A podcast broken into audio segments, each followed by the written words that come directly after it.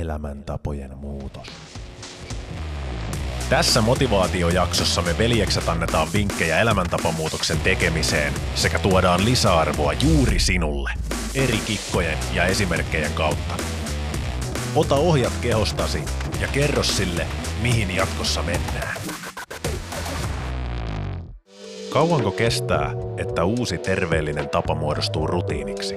Tiesitkö, että roskaruoka optimoidaan mahdollisimman koukuttavaksi, jotta se kaappaa ihmisen nopean dopamiinin noidan kehään, josta on vaikea päästä irti? Olet kirjaimellisesti mitä syöt. Nämä ja monen monta kaninkoloa sukellettavana. Hyppää mukaan. Son of a dog. Grund. Son of a dog. You ain't nothing but a groundhog. groundhog. Jahas, jahas. Tervetuloa takaisin PT Pahtion podcastiin. Mistä me tänään puhutaan? Puhutaan tänään, tänään meillä on pääaiheena elämäntapojen muutos, hyvät herrat. Kas. Hyvät naiset ja herrat siellä kuuntelijat. Me ollaan ollaan, vähän ehkä sivuutettu tuota aihetta. me ollaan, me ollaan monesti sivuutettu monessakin jaksossa elämäntapojen muutosta, mutta otetaan semmoinen deep dive. Tänään kun otetaan deep dive, niin mä otan tästä uskomattoman kylmästä pullosta aika hörpy. Kas kyllä mäkin sen avaan. Se on pakko avata valmiiksi, että se täällä kilisee ja kolisessa korkki jatkuvasti. Mäkin lisytän ja kolisitan sitä. Uskomattoman kylmää vettä. Myynnissä nyt. Osoitteessa ptpahtia.fi. Ellei varasto ole kerennyt loppuun. Tiedä häntä, milloin tää tulee tää body ulos. Who knows? Who knows? Ku, kuka sen ehtii editoimaan ja pistää tulille sen body? Se riippuu siitä, kuka on niin noheva jätkä täällä. Kuka näitä hommia täällä tekee? Mutta oli kyllä, oli kyllä hyvä päätös eilen, kun tota, me suunniteltiin alun perin, että no eilen me äänitettiin yksi podcasti ja tänään me äänitetään kaksi. Me suunniteltiin alun perin, että no äänitetään se eka podcasti ja käydään sen jälkeen syömässä. Ehkä herra Susipuffetissa. Ja me tehtiin eilen oikea päätös. Me oltiin PTV-kymillä reenaamassa illalla ja sitten mentiin sen jälkeen. Käännettiinkin se susipuffetti eiliselle, että mentiin eilen syömään. Se oli, that was a good call. Mä olin niin brainfogeessa sen jälkeen. Hyvä, kun mä pystyin ajamaan pois sieltä. Te jätkät. Teillä oli, tässä, teillä oli se sama katse, kun Juusolla oli siinä susivideossa, mikä löytyy meidän YouTube-kanavalta, niin sama tyhjyyteen tuijottava brainfogi katse. Sama, sama brainfogi oli siellä. Niin se oli hyvä, hyvä päätös, että nyt vedetään tämä vähän ei niin brainfogeessa. Joo. Koska tämä on tärkeä, tärkeä aihe kuitenkin. Tässä kun välissä mentäis vetämään susibuffetti, niin täällä joka hetkä katsoisi tyhjyyttä ja nauras vuorotella. Siis tässä siis taas kolman tunnin podcasti, missä sanottaisiin kolme sanaa. Siihen pitäisi antaa aikaa, siis siihen pitäisi ottaa kasin makoilu, about kahden tunnin makoilu. Ja sen jälkeen se hiilari on tehnyt tehtävänsä siellä ja sulla on uutta energiaa siinä. Sitten se voisi onnistua. Mutta kello on siinä kohtaa jo yhdeksän. Niin sun pitäisi ajoittaa kofeiinit ja kaikki mahdolliset sinne vielä. Pitäisi. Ja kun tähän menee tämän setupin asetteluun aina tunti. Enemmän. Tässä menee, pojat. Joo. Keskustelua elämäntapasairauksista ja niiden välttämisestä omilla toimilla. Sehän on ihan, jos mietitään, että kun ihmisillä on kaikenlaisia sairauksia, niin kaikki, kaikki sa- okei, osa sairauksista voi tiedätkö, tulla geenien mukana totta kai, mm. tai ympäristöstä, mutta tosi, tosi iso rooli on sillä, että mitä sä teet päivittäin, mitkä sun elintavat on. Se on jotenkin tosi helppo ehkä nykyyhteiskunnassa tiedätkö, miettiä, että vähän niin kuin ulkoistaa sitä omaa terveyttä muille, että no, sit jos, sit jos mä oon, mä oon ylipainoinen, niin mä menen hakemaan sen laihdutuslääkkeen tai mä otan sen laihdutusleikkauksen tai nyt kun on, uutisoitu muuten paljon niistä laihdutuslääkkeistä, me Juusonkaan vähän tsekkailtiin, että mitä, mitä nämä jutut on. Niistä voisi puhua jatkossa enemmän. Ne, Vois. ne on aika, ne vähän haisee. Se, Ne vähän, se haisee, haisee. ne vähän haisee, mutta sanotaanko, että niitä, niitä kyllä tulee olemaan. Koska niitä- aina etitään sitä helpointa tietä, helpointa tietä ratkaisuun. Ja mikä se helpompaa kuin aamulla D-vitamiinin kerran heität pillerin naamaan ja kas kumma, kolme kuukautta myöhemmin 100 kiloa laajempana. Niin... I Niin. just see why not? Mutta mut mi- miettikää, miten helppoa ihmisillä on myydä se, että sä otat pillerin, niin se on siinä. Se on niin helppo ottaa aamulla siinä aamukahvin kanssa se pilleri, niin sun ei tarvitse murehtia. Ei mun, ei mun tarvi liikkua tai katsoa, mitä mä syön. Mä otan tämän pilleri. Et sillähän tavalla sitä osaltaan myös markkinoidaan. Ihmiset haluaa, että sulla on taikapilleri. Ja se, kuka keksii, se, kuka lääkeyhtiö keksii taikapillerin, se on biljonääri lääkeyhtiö siinä kohtaa. Niin. Mutta mitä kaikkea tuosta jää puuttumaan, koska ihmiset treenaa kaiken, kaikenlaisten syiden takia. Mutta varmasti porukka jatkaa reenaamista sen takia, että se tuntuu vaan niin hyvältä. Siis vaikka olisi ollut huono päivä, mutta reenin jälkeen sulla on aina hyvä fiilis. Melkein joka ikinen kerta. Niin tulee vähän sama fiilis siitä, että jos sulla olisi pilleri, joka sisältäisi kaikki tärkeimmät ravintoaineet sulle räätälöityinä. Sanotaan, että 2000 kilokalorin pilleri, 1800 kilokalorin pilleri, mitä näitä nyt on, ja sulle annettaisiin se, niin siitä jää myös se ihana äh, ruuan syönnin, tiedätkö, tuottama dopamiini. Mä tykkään syödä ruokaa. Mä tykkään siitä, kun tiedätkö, mä maistan sen ruuan. Mä oon nähnyt. Joo, sä oot nähnyt monesti. Ja mä oon nähnyt, kun te syöt. si- siinä on elementti siinä ruuankin syömisessä, että se ei ole pelkkää, pelkkää ravintoa. Että siinä on myös semmoista nautintoa mukana, että jos sä saisit sen pillerin, 2000 kilokalorin pillerin, missä on kaikki vitamiinit mukana, niin ei se olisi niin nautinnollista. Että onko se tuossa reenissä sit sama, että siitä jää semmoinen tietty elementti pois. Plus se, että sä et myöskään joudu antamaan efforttia itsellesi siinä. Että sä et joudu myöskään menemään tiettyjen rajojen ulkopuolelle sun mentaalisessa kehityksessä ja fyysisessä kehityksessä. Niin. Ethän sä kehitä sun mieltä siinä, jos sä otat sen pillerin. Että sä kehität sun mieltä sen verran, että sä saat sun rutiiniin nakutettua sen, että mä otan aamulla sen pilleri. Sä oot muuttanut sen rutiinin, että sä oot saanut sen pillerin otettua joka aamu. On sekin rutiini. Mutta se loppuu siihen se kehitys. Mä en usko myöskään, että niitä pillereitä syödään loppuelämän ajan, että se on sen tietyn jakson ajan, että okei, nyt mä oon saavuttanut mun 30 kilon tota, painonpudotustavoitteen, että nyt mä lopetan, mutta ainoa uusi tapa, minkä sä oot siinä oppinut siinä prosessissa on se, että sä otat aamukahvin kanssa pilleri. Sä et ole oppinut niitä uusia rutiineita, joilla sä ylläpidät sitä uutta, uutta kehon koostumusta, painoa, olotilaa ylipäätänsä niin kun sä jätät sen pillerin pois ja sä palaat niihin vanhoihin rutiineihin, niin mitä tapahtuu? Kaikki tulee takaisin, saa palaa taas samoihin vanhoihin tottumuksiin, että sehän on sama just näissä, kun on olemassa pikadiettejä ja kaikkia tällaisia superdiettejä ja just kun ollaan puhuttu aiemminkin siitä suurin pudottajaohjelmasta, niin all good. Sä jonkun aikaa ihminen pystyy kestämään sitä rääkkiä, mutta mitä kun sä palaat? Jäikö sulle jotain käteen sitä superdietistä, mitä sä voit hyödyntää siinä, että sä pysyt siellä terveellisessä painossa ja terveellisessä elämäntavoissa? jos sulla on se pilleri, 2000 kalorin pilleri, mistä sä saat 160 grammaa proteiinia ja sä saat täydelliset rasvoprofiilit, sieltä kaikki vitamiinit, antioksidit, asvakannat, kreatiinit, kaikki. se on kaikki hyvä. Niin siinä kohtaa, kun se loppuu, mitä tapahtuu? Sulle ei, sulle ei ole jäänyt sinne, sä oot nakutellut rutiineihin niitä oikeita asioita. Kaikki asiat vaatii työtä. Ja se asia, että jos, saat, jos ihminen on päästänyt itsensä siihen tilanteeseen, että on paljon ylipainoa, on huonossa kunnossa, on kaikenlaisia elintapasairauksia, niin sekään ei ole myöskään tullut hetkessä. Että siinä on mennyt aikaa, että sun, sä oot kertonut sun kropalle, että ei meidän tarvi olla terveitä, me voidaan olla ylipainoisia. Sun kropalla on mennyt aikaa ja se on todennut, että kas, itse asiassa tämä on se suunta, mihin sä mua viet, tänne suuntaan me mennään. Niin kun sä kerrot sun kropalle, että nyt me lähdetäänkin meneen toiseen suuntaan, sinne terveelliseen suuntaan, niin sun täytyy sun teoilla kertoa, että kertoa sille kropalle, että tämä on se suunta, mihin me mennään ja sä meet sinne suuntaan. Mm. Et se ei tapahdu pelkästään, no ajatuksen tasolla se tapahtuu ensin, ennen kuin se on tekojen tasolla. Tarkoittaen sitä, että meidän ei-tietoinen mieli vastaa 95 prosenttia meidän aivotoiminnasta.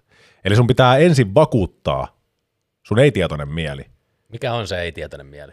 Sun ei-tietoinen mieli on, se on se, se on vähän niin kuin sun alitajunta ikään kuin. Se on se, miss, mihin sun pitkäaikaismuistot ja kaikki niin kuin tavat ja rutiinit ja tällaiset varastoituu. Se on vähän niin kuin sun tietokoneella tai sun puhelimessa on välimuisti, missä on niitä, niin kuin, mikä pystytään ottaa nopeasti, mikä on sun välittömässä muistissa, ne saadaan nopeasti käyttöön. Sitten sulla on herra Dumpsteri siellä takana, missä on semmoinen isompi kovalevy, mihin kaikki tämmöinen pitkäaikainen tieto ja semmoinen niin sanottu viisaus ja rutiinit ja elämänopit ja kokemukset, myöskin traumat ja niin kuin stressit ja ahdistukset tällaiset, nekin menee sinne, mutta kaikki on siellä. Ja sun alitajunta tietää se. Mm. Niin okei, okay, jos sä vaikka päätät tänään, että sä lähdet muuttaa sun elämäntapoja, niin se ei saman tien varastoidu sinne alitajuntaan, vaan sun pitää opettaa sun alitajunta. Että se, tiedätkö sienen lailla imee se alitajunta sen tiedon sinne ja omaksuu. Silloin susta tulee se tyyppi. Tämä on kyllä jännä. Tuli mieleen just, että voisiko se alintajunta ottaa vähän eri, eri määrin sitä, niitä lessoneita vastaan. Sanotaan, että jos sulla tapahtuu jotain tosi traumaattista, niin se ottaa sen niin sanotusti, sä opit kantapään kautta jonkun asia. Niin se, se, on, se on siellä opetuksessa melkein heti. Sun ei täydy oppia kantapään kautta samaa asiaa monta kertaa. Se on yleensä kerran, kun sä sen opit. Mutta sitten rutiineissa, ne, on, ne ei ole kantapään kautta. Ne on semmoiset, että sä pikkuhiljaa nakerrat sitä veistosta, tiedätkö, Ankelan tyyliin nyt tästä paremmaksi. Jep, Ymmärrätkö? jep. Niin se Vahvista. vaatii toistoja enemmän, kun se on niin low impactia, jos saatte kiinni tästä. Mm. Mutta sitten kun tulee kantapään kautta opetus, niin se menee todennäköisesti heti sinne. Silloin kun Siinäkin tulee loppujen lopuksi kantapään kautta se opetus, jossa niitä uusia rutiineita ala, ala tota, priorisoimaan sinne arkeen. Et on se sitten vaikka jotenkin huonojen elintapojen seurauksena tulee joku kansantauti tai vastaava. Mutta toi, on- toki on jännä toi alitajunta, kun mä keksin tuossa esimerkin, että mieti, kun sä oot ekaa kertaa opetellut esimerkiksi pesemään hampaita, niin siis oot ajatellut jokaista prosessia, okei nyt mä otan hammasharja, siihen päälle turskautetaan vähän tahnaa, ja sitten me harjataan joka ikistä hammasta ja eri, eri niin kuin, muodoissa pistellään sitä hammasharjaa tonne suuhun. Mutta sitten kun sä oot tätä kymmeniä vuosia toistanut, niin kuinka monta kertaa kun sä ajattelet, että nyt mä menen pesee hampaat, toki sä ajattelet sen, mutta sitten kun sä teet sitä itse, niin onko sulla yhtään tietoista ajattelua siinä mukana vai pyöriikö sun ajatus jossain päivän jutuissa tai huomisen päivän jutuissa tai aikaisemmissa tapahtumissa, kun sä itse teet sitä hampaiden harjausta? Tosi hyvä, tosi hyvä analyysi. Just se, että sä opettelet ajaa pyörällä ensimmäistä kertaa pikkupoikana. Sun pitää, tai pikkutyttönä, sun pitää keskittyä siihen tosi paljon, että sä, sulla on se tasapaino siinä ja sun pitää koko ajan varoa. Ja sä oot semmoisella putkinäöllä, että jos sä, sä keskityt vaan siihen pyörällä ajamiseen, että sä keskity mitä ympärillä muualla liikenteessä tapahtuu, tuleeko joku sua päin, mihin sä oot ajamassa. Sun kaikki energia ja keskittyminen on siinä, että sä pystyt pitämään sen pyörän jotenkin siinä pystyssä. Mutta sitten kun sä oot oppinut sen pyörällä ajamisen, voi mennä vaikka kymmenen vuotta, sä saat aina ajaa sillä pyörällä. Se ei vaadi enää mitään efforttia, että sä ajat sillä. Silloin sä pystyt keskittyä jo muihinkin asioihin, niin se on niin syvällä siellä sun alitajunnassa. Niin kuin toi Juuson kertoma hampaidenpesu. Että sä edes mietit sitä asiaa. Mutta joskus, kun se oli sulle täysin uusi asia, niin sä mietit sitä. Ja sama pätee kaikkiin elämäntapoihin ja rutiineihin. Jep. Mutta meppä peseen seuraavan kerran hampaat vasemmalla kädellä. Kas. Customs. Se olisi progressiivista ylikuormitusta kyllä. Jep. Kato, mitä tapahtuu siinä kohtaa. Se on niinku, oh, tä, mitä ihmettä, mun käsi ei niinku tee asioita, mitä mun aivot olettaa sen tekevän. Koska kaikki muut sun kropan osat kuitenkin, sun hampaat tietää, miltä se tuntuu, se hammasharja.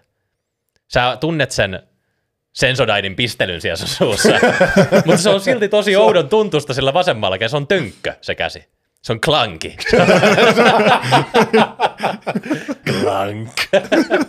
Ratchet and Clank. Mä välillä teen ihan niin kuin huvin vuoksi vaan, saatan tehdä niin kuin ruokaa vaikka vasemmalla kädellä. Ihan vaan sen takia, että muistuttaa vähän siitä, että onpa tää kömpelöä. Onpa todella kömpelöä. Mm. Et sit jos sulla tulee vaikka käsivamma sun niin kuin main käteen, olkoon oikea tai vasen, se pakottaa sut menee sitten niihin, että tässä menee pojat. Siinä Tässä kohtaa, menee. joudut peseen hampaat vasemmalla, joku, joudut tekemään ruuan vasemmalla, joudut varoon sitä oikeata kättä. Se joudut koko ajan opettaa kropalle uusia asioita siinä kohtaa. Niin Kauan tässä prosessissa sitten menee?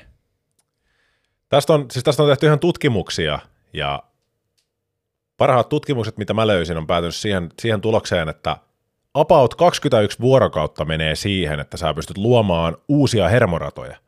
Ja että se uppoo hyvin sinne alitajuntaan. Ja her, koska kaikki uudet semmoiset tavat, kaikki mitä sä opit, että sä opit vaikka tietyllä tavalla niin kuin käyttää sun käsiä, sä opit eri taitoja, sä opit vaikka soittaa kitaraa, rumpuja, sä opit kuntosalilla tekemään asioita ja eri liikkeitä, niin ne kaikkihan perustuu siihen, että sun keho luo uusia hermoratoja, uusia ky- kytköksiä sinne, niin siinä menee 21 vuorokautta, että sä saat kytkettyä niitä hermoratoja sinne. Eli kolme viikkoa sun täytyy tehdä niitä asioita. Se Ei ole se, poskelu. se, mutta se, mut se ei ole se, että okei, mä syön, mä syön tänään hyvin. Mä syön tänään koko päivän hyvin ja terveellisesti, niin ehkä kolmen viikon päästä se on mulla tapana. Että sä vaan skippaat ne 20 muuta päivää välissä. Ei. Sä teet sitä, sä teet kokkingsena sen joka päivä. Joka päivä. Sä sanot, että koska kuka tahansa pystyy 21 vuorokautta tekemään, tekemään niin tommosen muutoksen, niin kerro itsellesi, että mä annan itselleni 21 vuorokautta, että mä syön terveellisesti. Mm, mutta on- olisiko tuossa, mistä tämä verrataan? Onko toi baselineista vai onko toi siitä, että sä, oletetaan, että sä oot, otetaan kuntosaliesimerkki. Sä oot tehnyt jotain liikettä, vaikka pystäriä, vaikka huonolla tekniikalla, tosi kauan. sillä että se näyttää enemmän inclineilta. Ja sitten joku, sä näet jostain YouTubesta että, tai mistä tahansa, että hitto, mähän on tehnyt väärällä tekniikalla kolme vuotta. Ja sinne on asennettu kunnon ohjelma siihen sun incline-pystäriin siinä kohtaa. Niin onko se 21 vuorokautta riittävä aika siihen, että sä alat tekeenkin sitä pystäriä niin sanotusti oikealla tekniikalla? Vai onko siihen uusi maaginen luku? Että se joudut overridaan sen vanhan ohjelman ja tuomaan uuden ohjelman sen sisään. Mä uskon, että toi toimii vähän nopeammin. Mä palaan taas hammasharjoihin. Aikanaan, kun tuli sähköhammasharjat, niin kaikki oli päässyt normihammasharjoilla. Niin eihän sulla hirveän pitkään mennyt opetella pesemään sillä sähköhammasharjoilla kuitenkaan. Siinä oli täysin sama proseduuri, mutta se vähän muuttui se käytäntö siinä kuitenkin. Eli onko se pystäri, niin sä lasket penkkiä vähän alemmas ja opettelet sen uuden liikeradan, niin se tuntuu kuitenkin aika luonnolliselta, koska se muutos ei ole niin iso. Mm. Mutta haluaisiko sun kroppa kuitenkin, jos siinä mennään nimenomaan, että sun täytyy olla tosi tietoinen sitä liikkeestä ja kärsivällinen, koska jos sä, jos sä annat sun ajatuksen herpaantua, niin sun vanhat tottumukset ottaa vallan, sun lihasmuisti ottaa vallan siinä kohtaa. Että jos koetaan muuttaa sitä tekniikkaa, niin sit sun täytyy tehdä kaikki toistot tosi tarkasti. Bro-maailmassa, mä en tiedä onko tämä väkätty niin kun oikeasti tiedolla, mutta bro-maailmassa on semmoinen väite, että 500 toistoa, niin se on lokattu, se tekniikka. Jos sä haluat muuttaa sen, että jos se onkin vituillaan se tekniikka, sä haluat muuttaa sen, niin se on 2000 toistoa. Tommonen lentävä lause on bro-maailmassa, en tiedä bro, bro-maailmassa, niin, niin. bro-maailmassa on hyviä juttuja, mutta sitten se on myös sekin, että voidaan sanoa tuommoisia lentäviä lauseita, mutta jos sulla on 2000 toistoa, niin onko ne laadukkaita toistoja? Onko ne Mut, full romin toistoja? Mitä? Tässä on sehän niin, siinä onkin miten, miten hitaita Joo. toistoja ne on. Että silloin kun sä teet liikkeen hitaasti, niin sä pystyt vähän niin kuin konnektaan siihen lihakseenkin paremmin. Et siinä on, siinäkin on niin paljon muuttujia tässä kaikessa. Niin, tosi paljon just, paljon sulla on vuosia takana treenatessa. Onko sä ehkä joskus käynyt sitä samaista liikerataa läpi? Onko sulla joku katsomassa sitä tekniikkaa, mitä sä teet? Voiko sä heittää vinkkejä siihen, jotka auttaa sua hahmottamaan sitä kokonaisuutta paremmin? Ja yksilöllisyys tietysti, että mäkin on toiminut liikunnan ohjaajana, niin sen kyllä huomaa, että tota, jotkut oppii asioita huomattavasti helpommin tai hahmottamaan asioita. No toki siinä on mun opetustyyli käytössä, niin jotkut oppii paremmin sitä mun opetustyylistä tai nopeammin kuin toiset. Mm. Tuosta, kun puhuttiin, että 21 vuorokautta menisi hermoratojen kytkemiseen, niin tämä on nyt niin kuin, mä en puhu tässä, että niin kuin lihashermotuksesta välttämättä, mä puhuin enemmän siitä ajatuksen tasosta, että saat sen ajatuksen ja sen tavan ja sen rutiinin lukotettua sinne. Et siihen hermoratojen kytkemiseen menee siis 21 vuorokautta, mutta 63 vuorokautta menisi noin siihen, että se uusi tapa on asennettu sinne ei-tietoiseen mieleen. Koska silloin kun me ihmiset nukutaan, niin silloinhan me usein prosessoidaan niitä sen päivän aikaisia tapahtumia, mitä me ollaan opittu sinä päivänä. Silloin ne tallentuu sinne ei-tietoiseen mieleen ja sinne, ne menee sinne selkärankaan. Mä oon huomannut, pitkäaikaiseen muistiin. pitkäaikaiseen muistiin. Varmasti moni muukin on huomannut, tai mä oon huomannut anek- anekdoottisesti itse, että jos mulla on joku pulma, minkä kanssa mä painin, on se sitten niin kuin verkkosivujen rakentamisen kanssa, joku koodausongelma, tai kitaran soitossa joku niin kuin semmoinen asia, mitä mä en vaan millään jotenkin saa osumaan. Ja mua niin kuin oikein vituttaa ja ärsyttää se, ja mä yritän niin kuin hakata päätä, niin että ei, tämä ei nyt jotenkin lähde. Mutta sitten kun mä oon nukkunut hyvät anaboliset yöunet, ja mä palaan seuraavan, seuraavana päivänä sen taskin äärelle, niin mä, mä teen se. Siinä on jotain yöllä on tapahtunut, joko mä ajattelen sitä asiasta eri tavalla, mä teen paremman oivalluksen, jotenkin mä oon oppinut niin käsittelemään sen asian paremmin. Et se on Op- yö, jo yön aikana on niin kuin tapahtunut niitä, että se on mennyt sinne ei-tietoiseen mieleen ja sun alitajunta on niin kuin käsitellyt sitä asiaa, kun sä oot nukkunut. Se on jännä, koska mä pidän rumputunteja ja mä huomaan mun oppilailla, mä opetan niille komppeja ja fillejä ja kaikkea muuta. Sitten jos niille tuleekin vähän vaikeampi komppi vastaan ja mä huomaan niiden turhautumisen. Mä huomaan sen, mä pusken niitä vielä jonkun verran, mutta sitten kun mä huomaan, että okei, tulee niin kuin diminishing returns siinä kohtaa, niin mä oon että hei nyt pidetään pieni tauko. Puoli minuuttia, minuutti, jutellaan vaan siinä jotain. Sitten mä oon sitä, okei, mennään uudestaan. Mä en sano niille, mitä tapahtuu, mutta ne, se menee aina oikein sen jälkeen. Joo. Ja tämä on toiminut joka ikisellä mun oppilaalla. Ja sitten ne on alkanut itsekin pikkuhiljaa implementoimaan sitä, kun mä, ne huomaa, että ne turhautuu, ne ottaa klikin pois ja ne on sillä, että okei, nyt mä pidän sen pienen tauon. Mä sanoin, kas, närkkihän oppi. Mutta siis oppiminenhan tapahtuu nimenomaan unessa tai kun mieli on levossa. Et mä en muista, mä kuuntelin jotain, jotain podcastia, mistä oli tämmöisistä oppimismetodeista ja mulla oli just siinä joku aihe, mikä mun piti op- opiskella niin kuin tosi tarkasti, tai joku iso aihe niin kuin kirjasta käsi. Ja siinä oli semmoinen niin kuin väylä, väylä siihen oppimiseen, että pistä ajastin, opiskelet puhelin älä häiritse tilassa tai lentokonetilassa 25 minuuttia ilman mitään häiriötekijöitä. Sen jälkeen puhelin on vieläkin siellä älä häiritse tilassa, mitään ärsykkeitä ei tule. Sitten sä laitat ajastimen 5 minuuttia ja sä oot vaan Jenina siinä, ikään kuin meditoisit. Sä keskityt hengitykseen ja siihen, että sä rauhoitat sun mielen. Ja en taas tiedä, onko tässä mitään tutkimuksia taustalla, mutta se käytännössä niin kuin edesauttaa sitä oppimista, että sulla on aikaa siinä prosessoida se viisi minuuttia, niin kuin työntää sitä sinne ei-tietoiseen mieleen, että mitä just äsken tuli luettua. Koska jos mä pänttään neljä tuntia putkeen, niin mä muistan sieltä sun täältä jotain asioita, mutta isoja pointteja jää täysin ohi sieltä. Ja tätäkin toistettiin ei liian montaa kertaa, että kolme-neljä kertaa mä kokeilin tehdä tota. Et siinä meni se pari tuntia, ja sen jälkeen jätin opiskelut sikseen, aina se viiden minuutin meditointi siinä välissä, ja Mä en tiedä, oliko tämä jotain placeboa, mutta kyllä mä uskon, että mä opin ne asiat paljon paremmin tuolla tyylillä. Että mä annan sille mielelle vähän tilaa ajatella, että hei, mitäs, mitäs mm. nyt tuli opittuakaan. Joo, se to... oppiminenkin, sekin on tosi yksilökohtaista. Miten ihminen oppii. Että tuleeko se sitten tuon placebon kautta vai onko tuossa jotain oikeasti dataa taustalla, mutta tota, siinäkin kannattaa, kannattaa vähän itsereflektion paikkaa ottaa itselleen ja miettiä, että mikä on mulle se toimivia. Kokeilla eri, eri keinoja, jos on oppimisen kanssa jotain – hankaluuksia. Sekin on taito, opetella oppimaan. On. Se on, se on vähän niin kuin metataito, että sun pitää opetella, miten sä opit asian. Se huomaa varsinkin koulussa, kun puhuu ihmisten kanssa sitten, kun ne on valmistunut koulusta ja ties mitä. Moni sanoo, että en mä, mä oon ihan huono matikassa, en mä millään oppinut. Todennäköisesti sä et oikeasti ole huono matikassa, vaan sä et osaa opetella. Ja koska koulussa on tietty blueprintti kaikille – miten kaikki opetellaan. Ja varsinkin, jos opettaja on, no ei niin hyvä opettamaan, että sitä näyttää, että häntä itsekään ei oikeasti kiinnosta, mm. kiinnostaisi opettaa, niin ei, ei oppilastakaan kiinnosta. Että se pitää olla tosi innovoivaa se opiskelu, ja te olette varmasti huomannut, että jos teillä on ollut tosi hyvä opettaja siellä, joka oikein eläytyy siihen ja pistää vähän sirkushuveja sinne oh, mukaan, oh, niin oh. sen oppii paljon helpommin, kun sä huomaat, että ah, toi on tosi innoissaan tästä oh. aiheesta, mä tykkään tulla tänne tunnelle, mulla on aina hyvä fiilis siinä, ja sä alat pikkuhiljaa myös oppiin, että ah, mä opin vähän paremmin tämän tunneilla. Ja sitten jos sä alat opetteleen itse jotain asiaa, mä oon opiskellut kieliä tässä viimeisen vuosien aikana, ja mä oon oppinut siitä, että miten opiskella kieliä. En mä oon käynyt millään kielitunneilla ikinä. Mä oon opiskellut itse omatoimisesti ja huomannut, mikä sopii mulle ja mikä mm. ei sovi. Se on vaan testailua, testailua. Ja siinä on myös sekin, että joskus sun täytyy mennä sen thresholdin yli, että nyt mä en jaksaisi opiskella, mutta sun vaan pitää opiskella siinä kohtaa.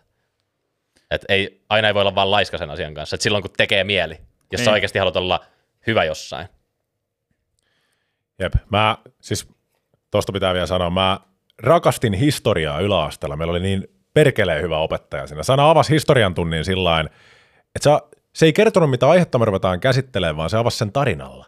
Se rupesi kertoa tarinaa, kaikki oli ihan, siis se sai kaikkien mielenkiinnon sillä, että se alkoi aina dramaattisesti. Se, jos vaikka puhuttiin natsisaksasta – tai jostain, niin se niin kuin lähti alustaan sitä tarinaa, että olipa niin kuin, teko juutalaisperhe vuonna 1937 siellä ja siellä. Ja se rakensi sen tarinan, ja me päädyttiin kauheuksiin myös siellä välillä. Niin kuin historiaan kuuluu, siellä on kauheuksia.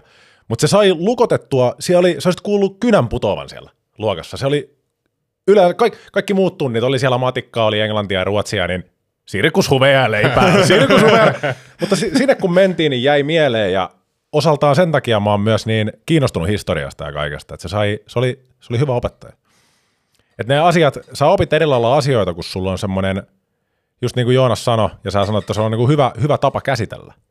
Että oikea tapa käsitellä sulle niitä asioita, ja me puhuttiin viime podissa makoilusta. Se makoilu on tärkeää, että jos sä kahdeksan tuntia vaan pänttäät, mäkin huomaan, että jos mä niin luen jotain tekstiä, mikä on muutenkin vähän musta vaikea selkosta, että siinä on tosi paljon kaikkea informaatiota, niin mä en pysty sulattaa, jos mä luen sitä liikaa. Mun pitää välillä olla sellainen, mä opin jonkun asian siitä. Mun pitää niin kuin laskea kirjaa alas ja miettiä. Mun pitää järjestellä se asia mun päähän, että miten mä osaan selittää tämän asian, jos joku kysyy multa tästä. Miten mä saan asennettua sen sinne mun mieleen jo, jonkun tarinan muodossa tai jonkun hoksauksen muodossa, että se pysyy siellä. Koska muuten te tiedätte sen fiiliksen, jos te luette jotain, että vaan näette kirjaimia siinä, te luette sen, mutta se vaan menee ohi. Se, ne, se ei mitenkään rekisteröidy sun päähän, ne vaan katoo johonkin tonne ja Sä voit sanoa, että ok, mä oon lukenut 400 kirjaa mun elämäni aikana, mutta mä en tiedä mitään niistä. Koulussa kyllä kävi tosi usein sillä, että sä luet, mä luin sivun, jonkun tylsän sivun oikeasti kymmenen kertaa, ja mä mietin päässä, että miksi tämä ei mene mun aivoihin. Tämä ei vaan mene, mä en mitään tiedä, mitä mä oon lukenut. Mä aina ajattelin jotain muuta, kun mä luin sitä tekstiä. Mä muistan, mä kokeilin vaikka mitä keinoja. Se oli y- yhteiskuntaopin joku kurssi lukiosta tai jotain. Ja... Sitten mä olin että tämä ei vaan mene mun päähän.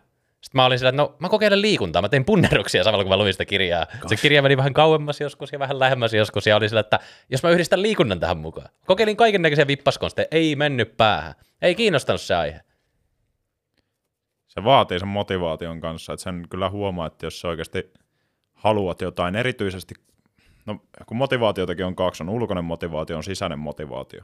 Jos sulla on se ulkoinen motivaatio, että mun opettaja – haluaa, että mä saan tästä hyvän tuloksen, ja se paineistaa sua aikaan opiskelemaan sitä, niin sä todennäköisesti opit huonommin kuin sillä, että hei, tämä aihe kiinnostaa mua aivan samperin paljon, että mä haluan oppia, että jos sulla on tämä asenne ja se sisäinen motivaatio raketoi siellä, niin sun aivot on paljon vastaanottavaisempia silloin, ja se pätee ihan myös elämäntapamuutoksessa, että sulla voi vaikka mikä lääkäri tai niin kuin henkilö, jota sä arvostat, sanoa, tai henkilön mielipidettä henkilö, kenen mielipidettä sä arvostat, niin sanoo sulla ihan mitä tahansa, niin tota, se ulkoinen motivaatio ei ole siltikään niin vahva kuin se, että jos sä itse hiffaat, että mun pitää tehdä näin.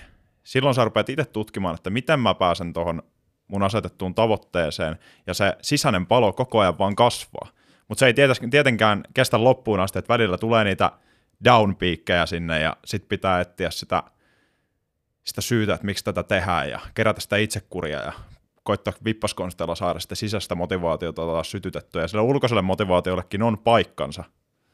Mutta, hy, mutta hyvin monella on myös se oma identiteetti. Me tykätään sellainen, kaikilla meillä on ego ja se oma identiteetti, että me tykätään sanoa, että no, että jos sun pitäisi kuvailla ittees, niin no, mä nyt on tämmöinen, mä en urheile ja mä syön huonosti ja mulla on kakkostyypin diabetes. Ja niin kuin, että me tykätään sellainen lokeroida itsemme tiettyihin niin kuin, tykätään lokeroida itsemme tiettyyn, tiettyyn semmoiseen pokettiin, hyvä herrat, pokettiin. Mutta oletteko kuullut neuroplastisuudesta? Olen kuullut. Neuroplastisuus. Mitä sä oot Jonas kuullut siitä? Neuroplastisuus mun käsittääkseni on sitä, että sä voit aina oppia jotain uutta, ja se oppiminen käytännössä tapahtuu sun aivoissa. Ja plastinen paremman sanan puutteessa tarkoittaa sitä, että sitä voi muovailla. Eli sä voit vähän niin kuin muovata sitä sun aivojen oppimista. Ja tietty, tietty eri, eri iässä se voi olla vähän enemmän plastinen kuin sitä toisessa iässä. Et lapsuudessa, nuoruudessa se on vissiin paljon plastisempi kuin vanhemmassa iässä. Et silloinhan sanotaan paljon, että kokeile eri juttuja paljon ja opiskele silloin – asioita, mikä sua kiinnostaa, koska silloin ne menee paremmin ineen. Mutta voin sanoa, otan taas mun rumpuoppilaat esiin. Mulla on siellä oikeasti ihan lapsesta vanhuksiin, että mulla käy yksi tyyppi, kuka on täyttänyt yli 70. Ja se oppii kanssa ihan yhtä niin kuin tehokkaasti ne samat jutut. Se on toki välillä vähän hitaampaa, mutta se oppii totta kai yhtä tehokkaasti.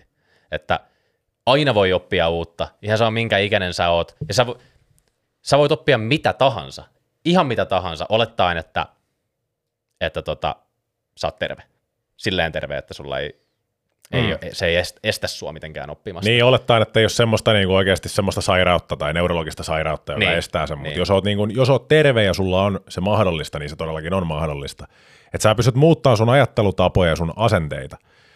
Ja se lähtee kaikki siitä, että sä otat, että sinne muuttaa sen yhden asian sieltä ensin, koska se on – mikä on sen hirvittävämpi ajatus, kun sä oot sillä, että mä haluaisin, niin kuin, mä haluan eroon niin kuin, diabeteksestä ja mä niin kuin, haluan, mä haluan, että mä hengästyn heti, jos mä käyn rappusia ja mä haluan niin ylipainoa pois ja haluan niin näyttää paremmalta ja haluan olla itsevarmempi ja näin, niin sit sä katsot, sä avaat Instagramia ja sä katsot, siellä on täydellisiä 10 kautta 10 kaikkia fysiikoita ja kaikilla on koko ajan kaikki hyvin siellä. Ei ole, ikinä ei postaa, no kyllä joku totta kai postailee sitä oikeatakin elämää siellä, mutta hyvin usein on sitä pintapuolista juttua ja me helposti verrataan itteemme siihen, mitä me nähdään, varsinkin sosiaalisessa mediassa, niin jos sä katsot sieltä, sieltä, jolla on täydellinen fysiikka ja elämä on täydellisesti reilassa ja hyvin itsevarman oloinen henkilö on siellä ja saat sillä, että miten mä ikinä voin päästä tuohon.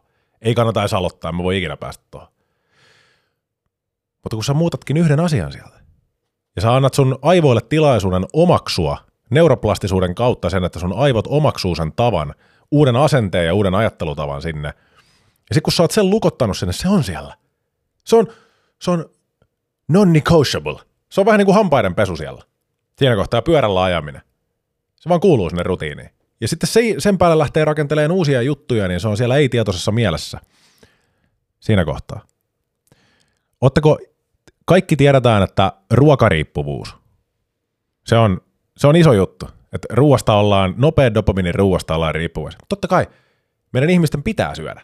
Meidän ihmisten pitää syödä, että jos me mietitään niin ruoka-addiktioon verrattuna vaikka uhkapeliaddiktioon, röökiaddiktioon, pornoaddiktioon, hyvät herrat, huumeaddiktioon ja tällaisiin, niin mitä eroa niin kuin ruokariippuvuudella on näihin muihin addiktioihin? Miten, miten se on niin kuin, Sitä on pakko tehdä.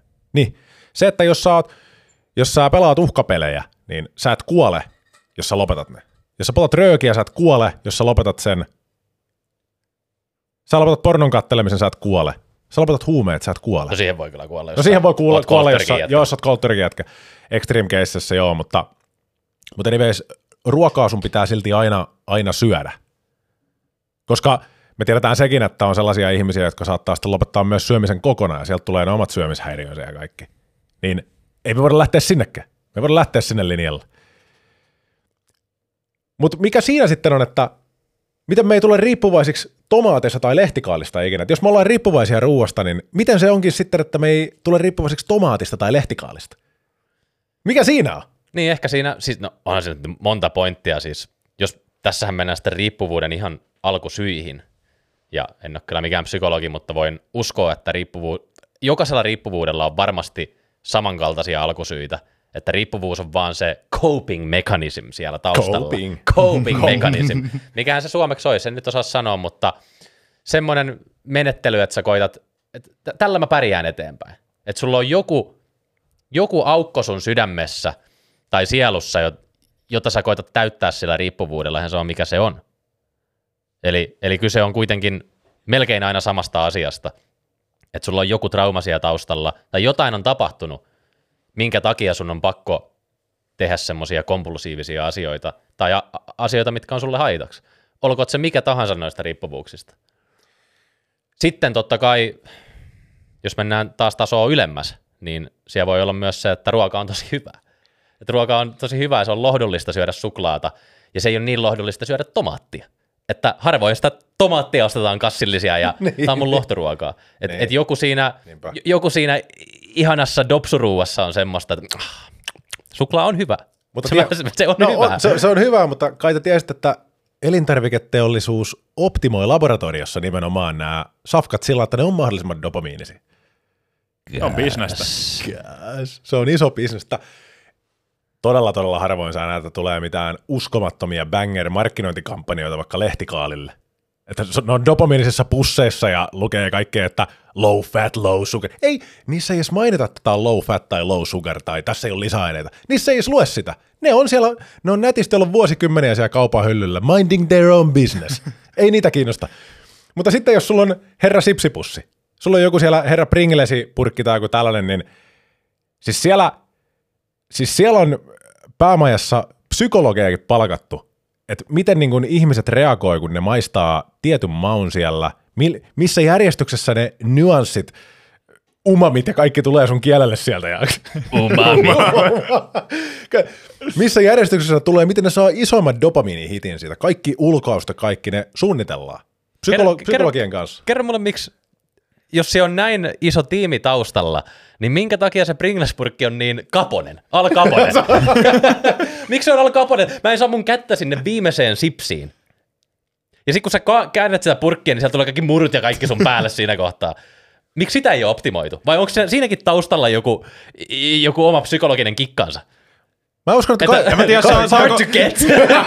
Sekin on niinku psykologinen keissi. Kun siinä on, se, joo. siinä on se tietty määrä siinä purkissa, Pringlesejä, mitä siinä on, pari sata grammaa, niin tota, sä saat sitä näyttävämmän sitä kato purkista, kun sun, se ei ole niin leveä, niin se voi olla kato vähän pitempi.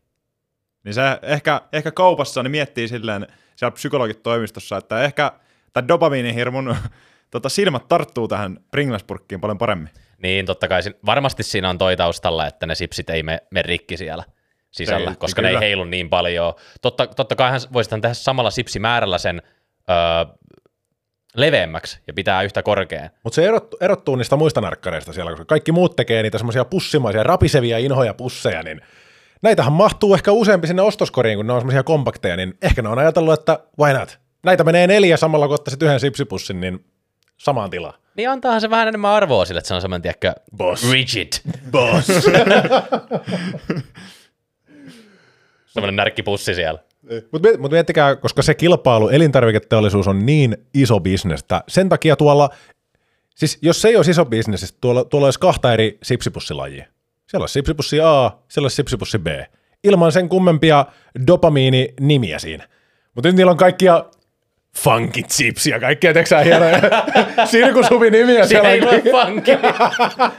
Mä annan esimerkiksi tällaisia, tiiäksä, niitä on eri muotoisia ja eri muotoisia, eri raposuuksia, juustosuuksia, että siellä on, siellä on sirkushuveja.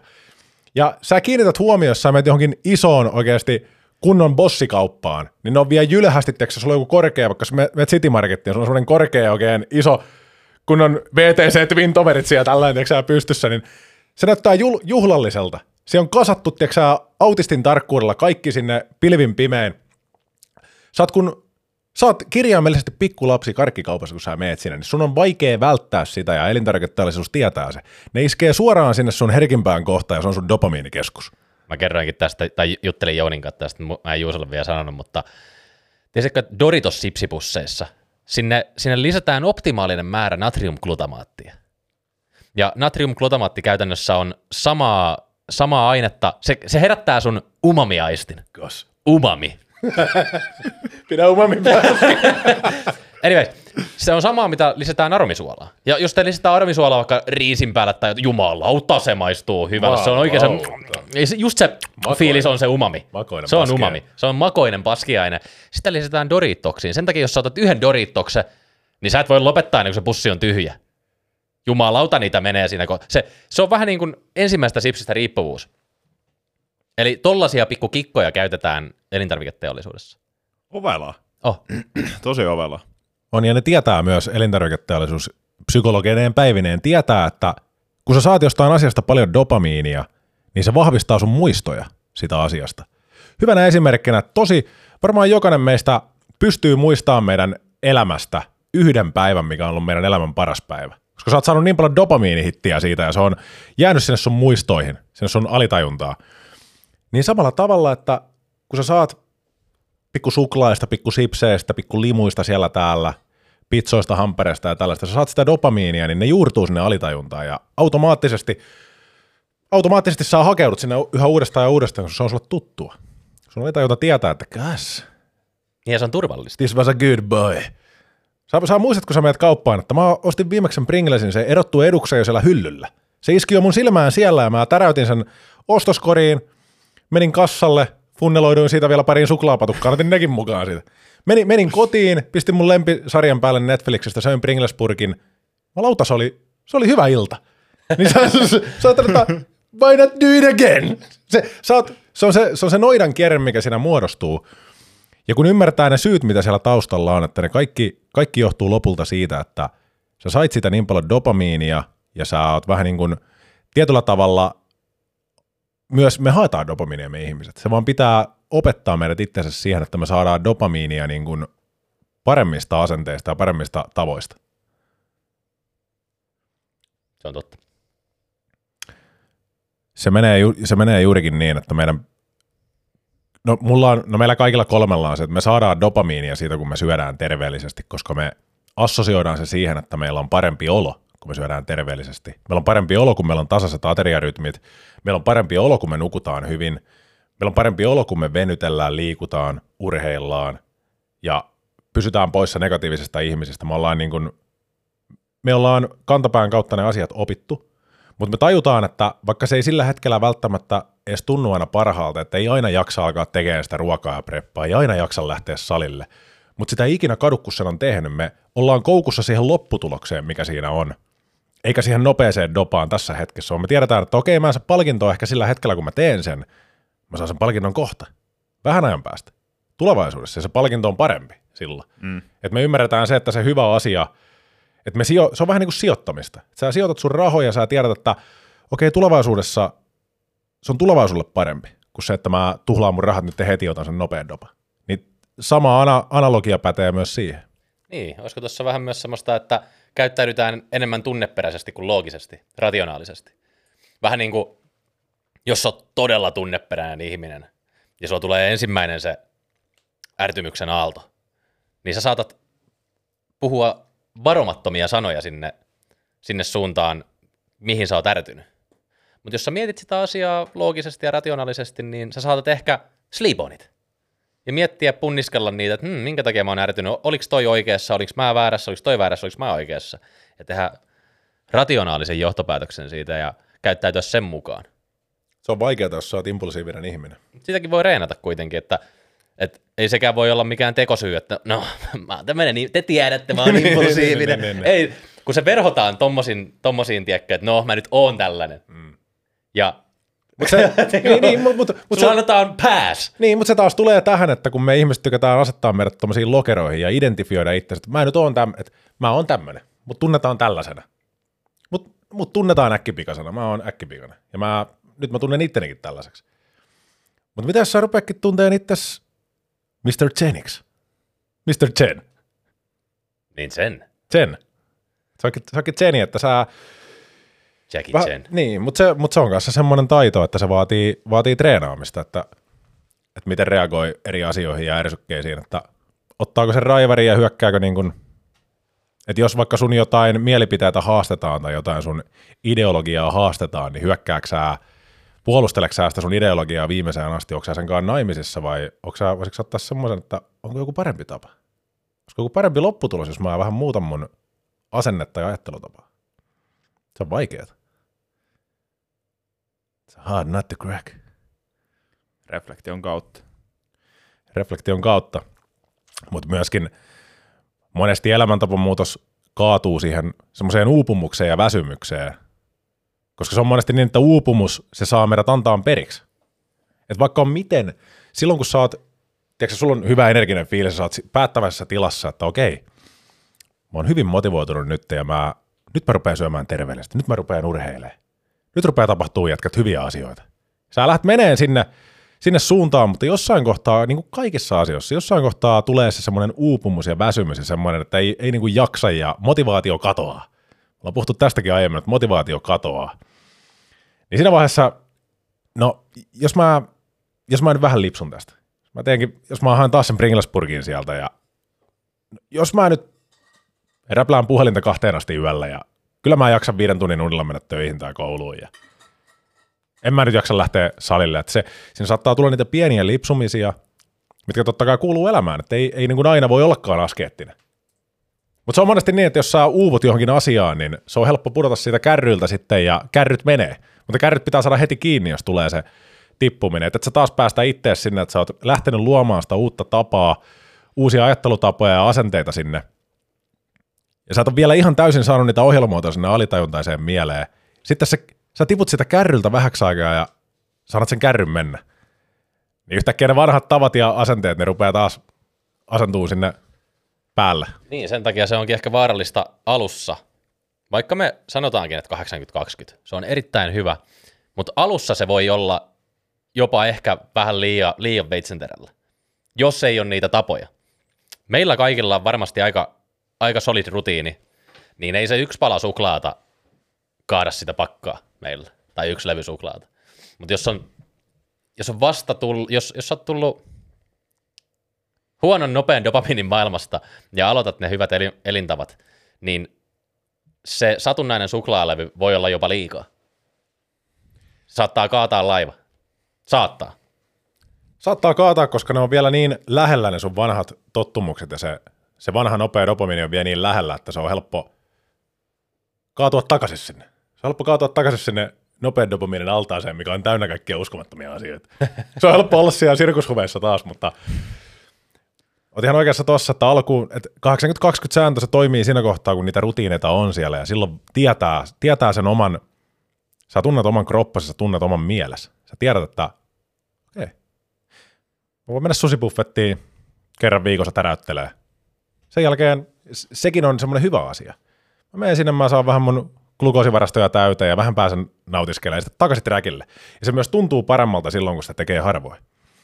Jos mä kuvittelisin, että joka ilta vetää sen suklaalevyn, niin se rupeaa myös menettämään tietyllä tavalla merkitystä.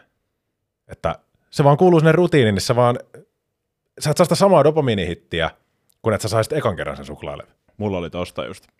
Tosta just, kun eka kertaa vielä teininä bulkkailin menemään, olin kohan jotain 17-vuotias, niin mulla oli tapana, että mä söin koko päivän. Mulla oli siis normaali ateriarytmi, sain tarpeeksi kaloreita, mutta mulla ei ollut silloin niin kova ruokahalu. Mä huomasin se, ja mulla oli joka ilta, joka ilta semmonen Marabone Big Fat suklaalevy. semmonen siis, siinä oli 1500 kaloria. Se maksaa joku kolme euroa. Mä vedin siinä joka ilta 1500 kaloria ekstra. Se näkyy kyllä rasvoissa.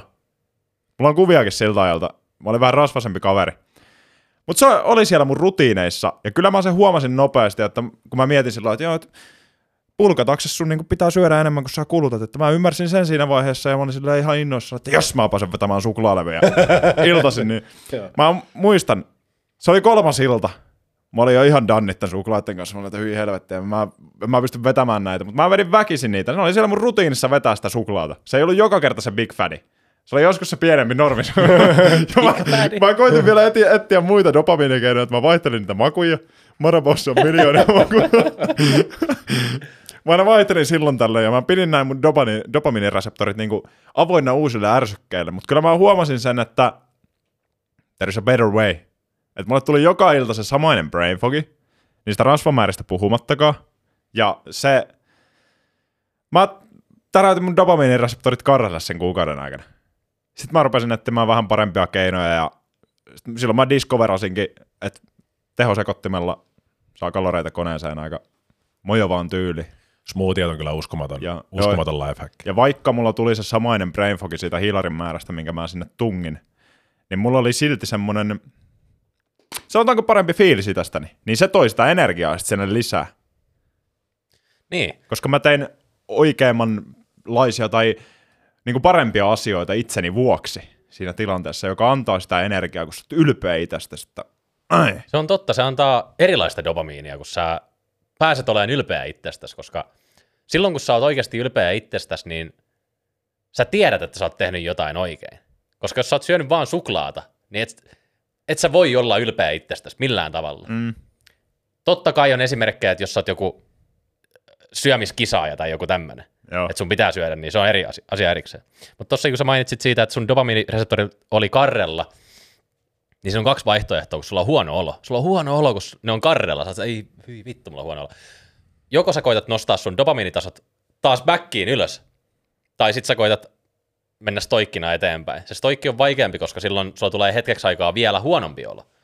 Ja monet haluaa ottaa sen dopamiinitien ylös ja hakea lisää herkkuja, erilaisia herkkuja. No mulla on makeeta nyt, mutta mun suolareseptorit on vielä, kar- niinku, ne ei ole yhtään täynnä vielä. Kasset siellä oman rotaationsa. Otetaan tosta vähän sipsipussia, otetaan tosta Pringlesiä. Otetaan tosta vähän limuja sinne. Et sit lähdetään pyörittämään sitä dopamiinihyrrää polttaan sitä toisestakin päästä. Mm. Niin. Kynttilä pyörii spinnerissä palaen molemmista päistä. Niin. Ehkä sen sijaan, että kun huomaa, että tulee vaikka sen elämäntapamuutoksen aikana itselleen näitä niin kuin herkkuisia dopamiinihittejä, että nyt mä haluan suklaalevyn, nyt mä haluan sipsejä. Niin miettii, että mikä olisi niin semmoinen terveellinen vastavaihtoehto nostamaan luonnollisesti sitä dopamiinia. Onko se vaikka kävelylenkki? Jos sulla on vaikka kumppani, niin sen kanssa semmoinen kuutlailu, joka nostaa uskomattomasti serotoniineja ja oksitoniineja ja kaikkea tämmöisiä hyvän hormoneja – vai joku muu sulle, sulle suotuisa, että kun sä huomaat, että näitä tulee, että nyt mä menen kauppaan ja mä pistän tähän listaan, että suklaalevy, niin mä varmasti muistan ottaa sen mukaan, niin mieti, reflektoi, että mitä, onko tälle parempi ratkaisu? Entä jos mä jätän auton pihaan ja kävelen kauppaan, jota siitä luonnon dopamiinit, siellä paistaa aurinko, D-vitamiinia samaan aikaan, tuut takaisin, niin sä huomaatkin, että ei mulla teekään niin paljon mieli suklaata enää. Tää on omalla kohdalla toiminut todella tehokkaasti. Mm. Ja sitten se, kun ehkä monesti myös ajatellaan, että, että jos sä syöt terveellisesti, niin jotenkin terveellisen ruoan pitää niin kuin olla semmoista tylsän makusta. Mutta sekin, että siis todella herkullisia iltapaloja ja reseptejä pystyy, pystyy tekemään samalla, kun se on terveellistä. Ja, mutta se myös käy niin, että ei se nyt ole, se ei ole samanlainen sokeripelästi kuin ne suklaalevyt ja tällaiset. Mutta meillä ihmisillä käy myös niin, että kun me lopetetaan se liiallinen sokerin syöminen ja herkkujen syöminen, niin meidän makuaisti muuttuu. Et varmasti moni tietää, joka on aiemmin ollut semmoinen sokerihiiri ja lopettanut. Yhtäkkiä hedelmäkin maistuu ihan helvetin hyvältä. Pikku mandariini mm. siellä, että ai että, kiiviä ja banaania ja tällaista. Marjoja, mansikoita, vadelmia, mustikoita, kaikki nämä. Ja auta armeijassa sä pistät hunajaa johonkin, niin se on, niinku se, se on se graalin malja siellä. It's the graal. Se on se graalin, graalin malja, niin yhtäkkiä kun sen sokerin, ylimääräisen sokerin käyttämisen lopettaa ja ne semmoiset kaupan herkut, ja kun se ne rutiiniin nakuttaa, tiedätkö, jonkun ihanaisen esimerkiksi iltajugurtin, se sulla on, sulla on siellä oikeasti luonnonjugurttia tai turkkilaista jogurttia 10 prosenttista ihanaista, sinne marjoja, sinne tiedätkö, jotain mysliä sekaan, miksei pikku proteiinijauhetta tuomaan proteiinitarvetta, että hyvän makusta proteiinijauhetta, hyvät herrat, marjoja, ja jos se pikku sokerihiiri nostaa sieltä päätään, niin hunajaa siihen päälle. Terve, puhumattakaan pienistä hyvistä kasvipähkinöistä siihen, niin tämä setti luo sun mielelle jo sen semmoisen tiedon, että tämä on terveellistä, ja kun sä maistat sitä, niin saat sellainen, että kas, tää on hyvääkin vielä. ja se, se saattaa ilmestyä sun rutiiniin sinne, ja yhtäkkiä se onkin se suklaalevy, mikä oli aiemmin. Se tuntuu jopa laittomalta, kun sä löydät ruoan, joka on pito hyvää. Jep. Ja sit sä syöt sitä, sä oot sillä, tää on vielä terveellistä, tää mm. sopii makroihin, ja tää miten tää on mahdollista? Niissä kaupan herkuissa on vaan, kun siellä on ne psykologit suunnittelemassa niitä. Ja tota, ne tietää. Ne tietää, että tämä on highly palatable. Palatable? Palatable. Niin ei, ei mandariini ole niin palatable, vaikka se olisi yhtä makea. Elämäntapamuutoksessa ehdottoman tärkeää, että ne ruuat on maistuvia, koska jos sä vedät sitä tylsää samanmakuista pelkästään suolalla maustettua Kanaa ruokaa, ja joo, niin saatut kyllästymään tosi nopeasti, että siellä pitää olla niitä vaihtoehtoja, ja just esimerkiksi tämän takia, kun me suunnitellaan meidän ruokaohjelmat, meillä on valmiit ruokaohjelmat suunniteltuna, niin me pyrittiin tekemään nääkin siihen tyyliin, että siellä löytyy oikeasti sitä dopamiinia, siellä on hyviä aineksia, herkullisia aineksia, reseptit on hyviä, semmosia, mitä me itsekin syödään, millä me itse pysytään kanssa niin kuin siinä dopamiinijunassa mukana näillä terveellisillä vaihtoehdoilla. Ja siellä on vaihtoehtoja kolme joka aterialla – niin sulla on valinnanvara. Sulla ei ole tuu sitäkään tota, kortisolihitte, että ei saakeli, taas tänään mä vedän tota samaa kanaa ja riisiä, että mun on pakko vetää se, että mä pääsen tuohon mun tavoitteeseen. Mutta, se, mutta kun se ei ole näinkään. Siellä voi olla, sä voit haastaa sun dopamiinireseptoreja vähän eri tavalla. Sieltä, sieltä tulee jauheliharisotto ja tuolta tulee lohifileä riisillä, niin me ollaan just hyviä esimerkkejä siitä, että siis me ollaan, me ollaan herkkusuit. me ollaan sisimmältään kaikki kolme herkkusuita. Me, na, me rakastetaan ruokaa, niin sen takia ruoan pitää olla hyvää. Se pitää olla hyvää ja nykyään myös terveellistä. Ei se aina ole melkein ollut terveellistä, mutta kun jos nämä kaksi asiaa voi yhdistää, niin miksi niitä ei yhdistäisi? Miksi jättäisi sen terveellisyyden pois tai miksi jättäisi sen makosuuden pois? Miksi ei ota molempia samaa rahaa? Sama raha siinä. Mutta sitä myös kuulee, kuulee usein, että jos joku ottaa itseensä niskasta kiinni ja rupeaa syömään terveellisesti, niin saattaa olla ihmisiä, tämän tyypin ympärillä, joka on sellainen, jaa, syöksää nykyään vaan kanaa ja riisiä, syöksää pelkkää rahkaa nykyään ja onko rahkat mukana. Tiedätkö, että siihen luo, tulee heti semmoinen vinoutuma mukaan siihen, että miten porukka, porukka rupeaa vinoilemaan ja ne heti jotenkin yhdistää sen siihen, että se on vaan tylsää kanaa ja riisiä ilman mitään mausteita, että, että sä voit pistää mustapippuria tai mitään sinne teksää sekaan, että se on yhtäkkiä sellaista ja pelkkää kuivaa rahkaa, niin ehkä osalla ihmisistä on edelleen se, että ne yhdistää sen niin sanotusti terveellisesti syömisen siihen, että se on tylsän makusta ja se on pahaa. Se on Joo. makoista, kun sen osaa tehdä. Ja ryhmäpaine on siis todella iso tekijä kaikissa elämäntapamuutoksissa, että otetaan vaikka esimerkiksi teinit, jotka vetää Megaforce. Jos sä tuut siihen aamubussiin ilman Megaforcea ja sulla on vaikka tiedätkö, tämmönen PT-pahti on niin kyllä sä kuulet hetken aikaa hetken aikaa kuittoilla, että miksi sä juot vettä? miksi sä juot vettä aamulla? Et mekis kuuluu tähän rinkiin. Mm. Ryhmäpaine esiintyy siellä, mutta jossain vaiheessa, kun sä jatkat sitä vedenjuontia, mä, mä, mä nyt juuruin tähän Megistarinaan, sen Megaforcen tila sijaan, Sä oot ollut itse megapaisen jätkä. mä, mä, mä olin merkittävä, mä,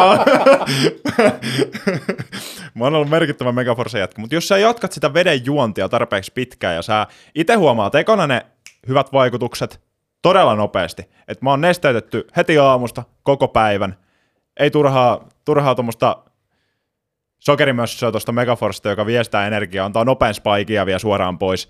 Sä oot pirteempi ja pikkuhiljaa muutkin alkaa huomaamaan tän. Ja kohta sä huomaat, kun sä nouset aamulla bussiin, niin siellä on joka jätkällä joka väristä PT-paatio Danpullo.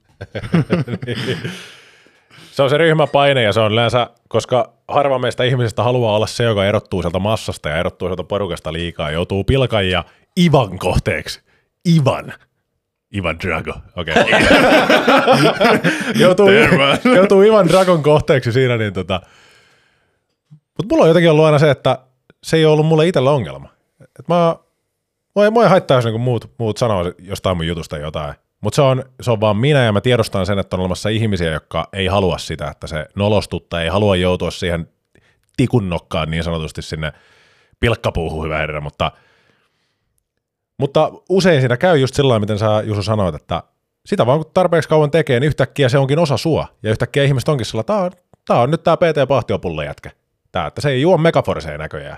Ja ehkä joku sun frendi ottaa sitä opikseen, että käs, mitä jos mäkin testaisin? Ei me aikaa, kun siellä, niin kuin sanoit, siellä pöydät notkuu PT ja paattiopulle ja, ja sä oot tuonut siihen teidän kaveriporukkaan ja siihen sun läheiseen porukkaan yhden uuden tavan. Ja ties mitä, mikä katalyytti se on uusille paremmille tavoille, että se aina lähtee sitä yhdestä asiasta, yhdestä optimoimisesta ja siitä lähtee dominot kaatu. Tiedättekö kuka on Hippokrates? Tiedetään. Siellä on Mr. Filosofi kanssa. Itse asiassa Hippokrates Koslainen oli antiikin kreikkalainen lääkäri. Oli siis Koslainen. Ko- Koslainen. Oli syntynyt 460 vuotta ennen ajanlaskun alkua. Tämä oli tota, Kos. ja hän on saanut kunnian tulla kutsutuksi länsimaisen lääketieteen isäksi. Länsimaisen lääketieteen isäksi. Sieltähän on tullut Hippokrateen vala. Itse asiassa kyllä vaan. Ja lääkärin valan eli Hippokrateen valan kirjoittajaksi. Ja tämä kaveri, tämä kaveri oli aikansa arvostettu lääkäri ja hänellä on jäänyt, ainakin mikä on mun, mun mieleen juurtunut, niin todella hienosti sanottu lause, mikä kuuluu suomeksi näin, että olkoon ruoka lääkkeesi. Olkoon ruoka lääkkeesi. Nykyään jos me mietitään, niin miten, kuinka usein jos sulla tulee joku vaiva, kuvitellaan, että jos sulla on diabetes, jos sulla on korkea verenpaine, jos sä niin kun, sulla on korkea leposyke ja on tiedätkö semmoisia just elintapasairauksia ja tällaisia, niin meillä on länsimaissa hyvin usein se, että me haetaan sitä apua joltain, me mennään hyvin usein lääkäriin ja me, sieltä saattaa tulla mukaan pilleripurkkia, ties mitä lääkkeitä, kaikkea tällaisia mukaan. Mutta tutkitaanko me sitä meidän ruokavalioa siinä kohtaa? Tutkitaanko me sitä, että mitäs kaikkia tihutyöläisiä sieltä löytyy? Että me ei ehkä välttämättä haluta luopua siitä tupakista tai siitä joka viikon loppusesta alkoholista, niistä känneistä, siitä ihanasta, ihanasta, ihanasta roskaruosta, mitä vedellään, niin usein se on vaan niin ison työn takana luopua niistä, että haluttaisiin mieluummin löytää joku, onko vaan joku semmoinen, että mä otan sen pillerin kaksi, anna vaikka kymmenen pilleriä, kunhan mun ei tarvitse luopua näistä. Niin, kun tuossa pilleri, mä, oon- mä en ihan hirveästi dikkaan niinku, siis mä en vedä mitään, mitään tehkö allergialääkkeitä, vaikka mulla olisi kuinka pahat allergiat. Just sen takia, että ei mitään ylimääräistä kroppaan. Kyllä se selviää. Kun sä laitat sen selviämään, niin se Gogginsina kyllä selviää sieltä. Niin mä en, mä en itse syty sillä ajatuksella, että hoidetaan seurausta eikä syytä. Mikä sen on aiheuttanut? Mennään sinne, mennään sinne juurille. Mm. Ja kun sieltä lääkäristä tulee aina jotain pillereitä mukaan. Meidän mutsilla oli välilevyn pullistuma, niin siellä annettiin sille jotain, jotain siis lääkettä, siis totta kai jos sulla on järkyttävät kivut, niin kyllä sä nyt jotain lääkettä otat, mutta siinä annettiin jotain vähän raffimpia, ja sitten siinä purkissa luki, en taas tiedä onko faktaa, mutta hänen sanojensa mukaan luki, että tätä käytetään myös niin kuin masennuslääkkeenä. Gosh. Masennuslääkkeenä Joo. tätä lääkettä. Se sitten veti Gogginsina parasetamolilla ja muilla kipulääkkeillä läpi kivusta, Mutta mut kun sieltä tulee, niin kuin joka lähtöön löytyy niitä lääkkeitä, niin mun mielestä, no mä en nyt lähde kenenkään työtä arvostelemaan, mutta tai tiedä, miten tekee ne työt, mutta mitä mä oon kuullut, niin ehkä enemmän sielläkin suunnalla pitäisi lähteä selvittelemään, että mikä sen aiheuttaa, mikä siinä on syy, miten sitä lähdetään hoitamaan, eikä sitä, että miten sä hoidat sitä siitä tulevaa. Että toi ruokalääkkeesi, niin ruokavalio, se nyt vaan vaikuttaa tosi moneen kansansairauteen, se vaikuttaa sun energiatiloihin. Se, siis huono ruokavalio voi olla jopa taustalla siinä, että sulla on masennuksen oireita tai masentunut, tai sulla tulee ahdistusta silloin tällä. Et kun se, sä oot, mitä sä syöt. No siis, niin, siis mietin nyt, että kaikki solut, kaikki atomit sun kehossa ja kaikki, kaikki sun iho, sun silmät, sun kaikki elimet, kaikki asiat sussa, kaikki kynnet, hiukset sun muut, niin kaikki nämä, mistä nämä kaikki muodostuu? Ei ne tyhjästä muodostu. Ne muodostuu energiasta ja mistä se energia tulee sun kehoon? Se tulee sen kautta, mitä sä syöt. Eli kaikki ruoka, mitä sä suhun ittees laitat, niin erilaisten prosessien kautta ne lopulta muodostaa sinut. Kaikki, mitä sussa on. Eli tämä on monille se, tämä oli varsinkin itselle semmoinen, missä mä hoksasin, että aivan muuten. Kaikki, mitä mä pistän mun kroppaan, tulee jollain tavalla osaksi mua. Eli se on totta, että sä oot, mitä sä syöt, mutta sä oot myös, mitä sä teet joka päivä. Se on samalla lailla, se on, tämä sama analogia pätee myös siihen, mitä sä teet joka päivä ja mitä sä ajattelet joka päivä. Että jos se ruoka, mitä sä syöt, se ruoka muuttuu sussa, susta tulee se ruoka siinä kohtaa, mutta myös susta tulee ne ajatukset ja ne asiat, mitä sä teet joka päivä. Sen takia me aina puhutaan rutiinasta niin paljon, koska rutiinit määrittää sen, että mitä sä teet, ja se, mitä sä teet, määrittää sen, kuka sä oot. Niin kuin ajatuksetkin, mutta loppupeleissä se on se toiminta, mikä sen määrittää, että kuka sä oot ja mitä sä teet sun elämässä. Ei mikään muu, ainoastaan sun toiminta. Täysin. Se on kyllä hyvin, hyvin sanottu. Tuon dietti, dietti sun kropalle ravinnon kautta, jos sä oot ylipainoinen. Mutta on dietti myös sun mielelle, just että mitä sä otat sisään. Ja mä oon kanssa teillekin sanonut ja ystäväpiirillä, että mä en, mä en lue uutisia. Mä näen uutisia kyllä, mä pakostikin tiedän, jos jotain tapahtuu, että nytkin syttyy taas uusi sota ja tälleen, niin kyllähän se nyt tulee tietoa. Ja mä aktiivisesti lue Köppelsin uusimpia sieltä. Mm. Koska jos sä menet Iltalehden sivuille tai Iltasanomien sivuille, niin siellä on, tämä tyyppi murhattiin. Tämä raiskattiin, tuolla on sota, katso tämän tissejä. Siellä on tällaisia asioita. Mitä se tekee sun mielelle? Sä saat joka päivä noita negaa, koska negatiiviset uutiset, se on aina vähän kutkuttavampi ja herkullisempi kuin semmoinen, että positiivinen uutinen. Aina se negatiivinen herättää sussa enemmän semmoista tunnetta, ja siitäkin on mielenkiintoinen teoria, minkä takia, joka, joka menee taas entisiin aikoihin siihen, että jos jotain sun ympärillä tapahtui, joka oli negatiivista, oletetaan, että leijona jahtasi sua. Sun täytyy reagoida sieltä you're goner. Sä oot goner siinä kohtaa. Niin, niin sun pakko reagoida siihen negatiiviseen prosessiin ja stressiin vähän nopeammin. Eli se nostaa sussa helpommin sen reaktion, se negatiivinen asia, kuin se positiivinen. No se nostaa, nostaa sussa totta kai stressireaktion, koska sun täytyy reagoida siihen. Niin jos sä joka päivä saat negatiivisia uutisia, tai semmoista ihan päätöntä uutista, joka ei vie sua mihinkään, niin mitä se tekee sun kehitykselle? Mm. Se, se on sama asia, kun sä vetelisit hyperprosessoituja hampurilaisia joka päivä. Mitä, mitä se tekee sun kropalle ja mitä se tekee sun mielelle? Toi on muuten hyvin, toi on muuten hyvin sanottukin, että kun on, kun on hyperprosessoitua roskaruokaa, niin on myös, on myös hy, hyperprosessoitua roskainformaatio ja uutisia. Just noin, jos sä selaan Köppelsin uutisia Iltalehdestä ja Iltasanomista, niin ne otsikot, ei, ei se, että ne on muutenkin jo täynnä negatiivisuutta, mutta ne otsikotkin on vielä otettu, se pieni snippetti, se klikkiotsikko vielä siinäkin kohtaa, että ne haluaa, että sä haluat nimenomaan tämän artikkelin tästä ja ja kun se herättää sen tunnereaktion sussa, niin sitä varmemmin se myös menee sinne sun alitajuntaan. Koska ne tunnereaktiokin, ne jättää jälkensä sinne, niin sä menet siellä. Et miten, haluatko sä pyöriä siinä negatiivisissa asioissa, koska siis uutisten laatu, siis siitäkin saisi ihan täysin oman podinsa, että mitä se, niin kuin, mitä se niin kuin on, koska sekin on kilpailua, sekin on markkinointia. Se on markkinointia, että halutaan, että sä luet justiinsa tämän uutisen. Siinä pitää olla klikkiotsikko, sen pitää herättää tunteita. Parempi, jos se herättää keskustelua ja vastakkainasettelua ja sellaista, niin kuin, just herkutellaan kaikilla tällaisilla tappamisilla ja raiskauksilla ja tällaisilla ja kato mitä tämä teki. Totta kai välillä tissit. Tissit on välillä siellä, ne on vähän niin kuin sitä, että hei älä unohda, että nettipornokin on olemassa. Että sitten kun oot täyttänyt itsestä negatiivisilla uutisilla, oot syönyt roskaruokaa, välillä Pringlesin mainoksia tulee siellä täällä, älä unohda runkata. Et trifecta. ja tri, trifecta, ja sitten kun sä oot siinä funnelissa, niin ei se, se voi tuntua, kun sä oot siinä nopeassa dopassa koko aikaa, se voi tuntua siltä, että niinku tää, mä oon aika perillä maailman asioista ja tällainen mä syön roskaruokaa, mä pysyn mukana Megaforce jengissä ja mä runkkaan, mä pistän mun tarpeet sinne, niin se voi tuntua aina sillä hetkellä niin kuin hyvältä ja sillä mutta pitemmän päälle niin elämästä tulee aika semmoista tyhjää. Se ei siellä ole muuta sisältöä. Ja toi on, mulla on sama kuin Joonaksella tossa, että mä en hirveästi lue Köppelsin uusimpia, mutta silloin kun mä luen niitä, mä haluan kuitenkin pysyä kartalla, että mitä siellä tapahtuu. Et mit, mitkä on uudet kansanpelottelut siellä, niin mä käyn välillä kattoon, mutta mä en, mä oon treenannut mun mielen sillä, että mä en ota niistä niin itselleni stressiä, mä vaan katson, että kas, siellä on taas uusia sirkushuveja.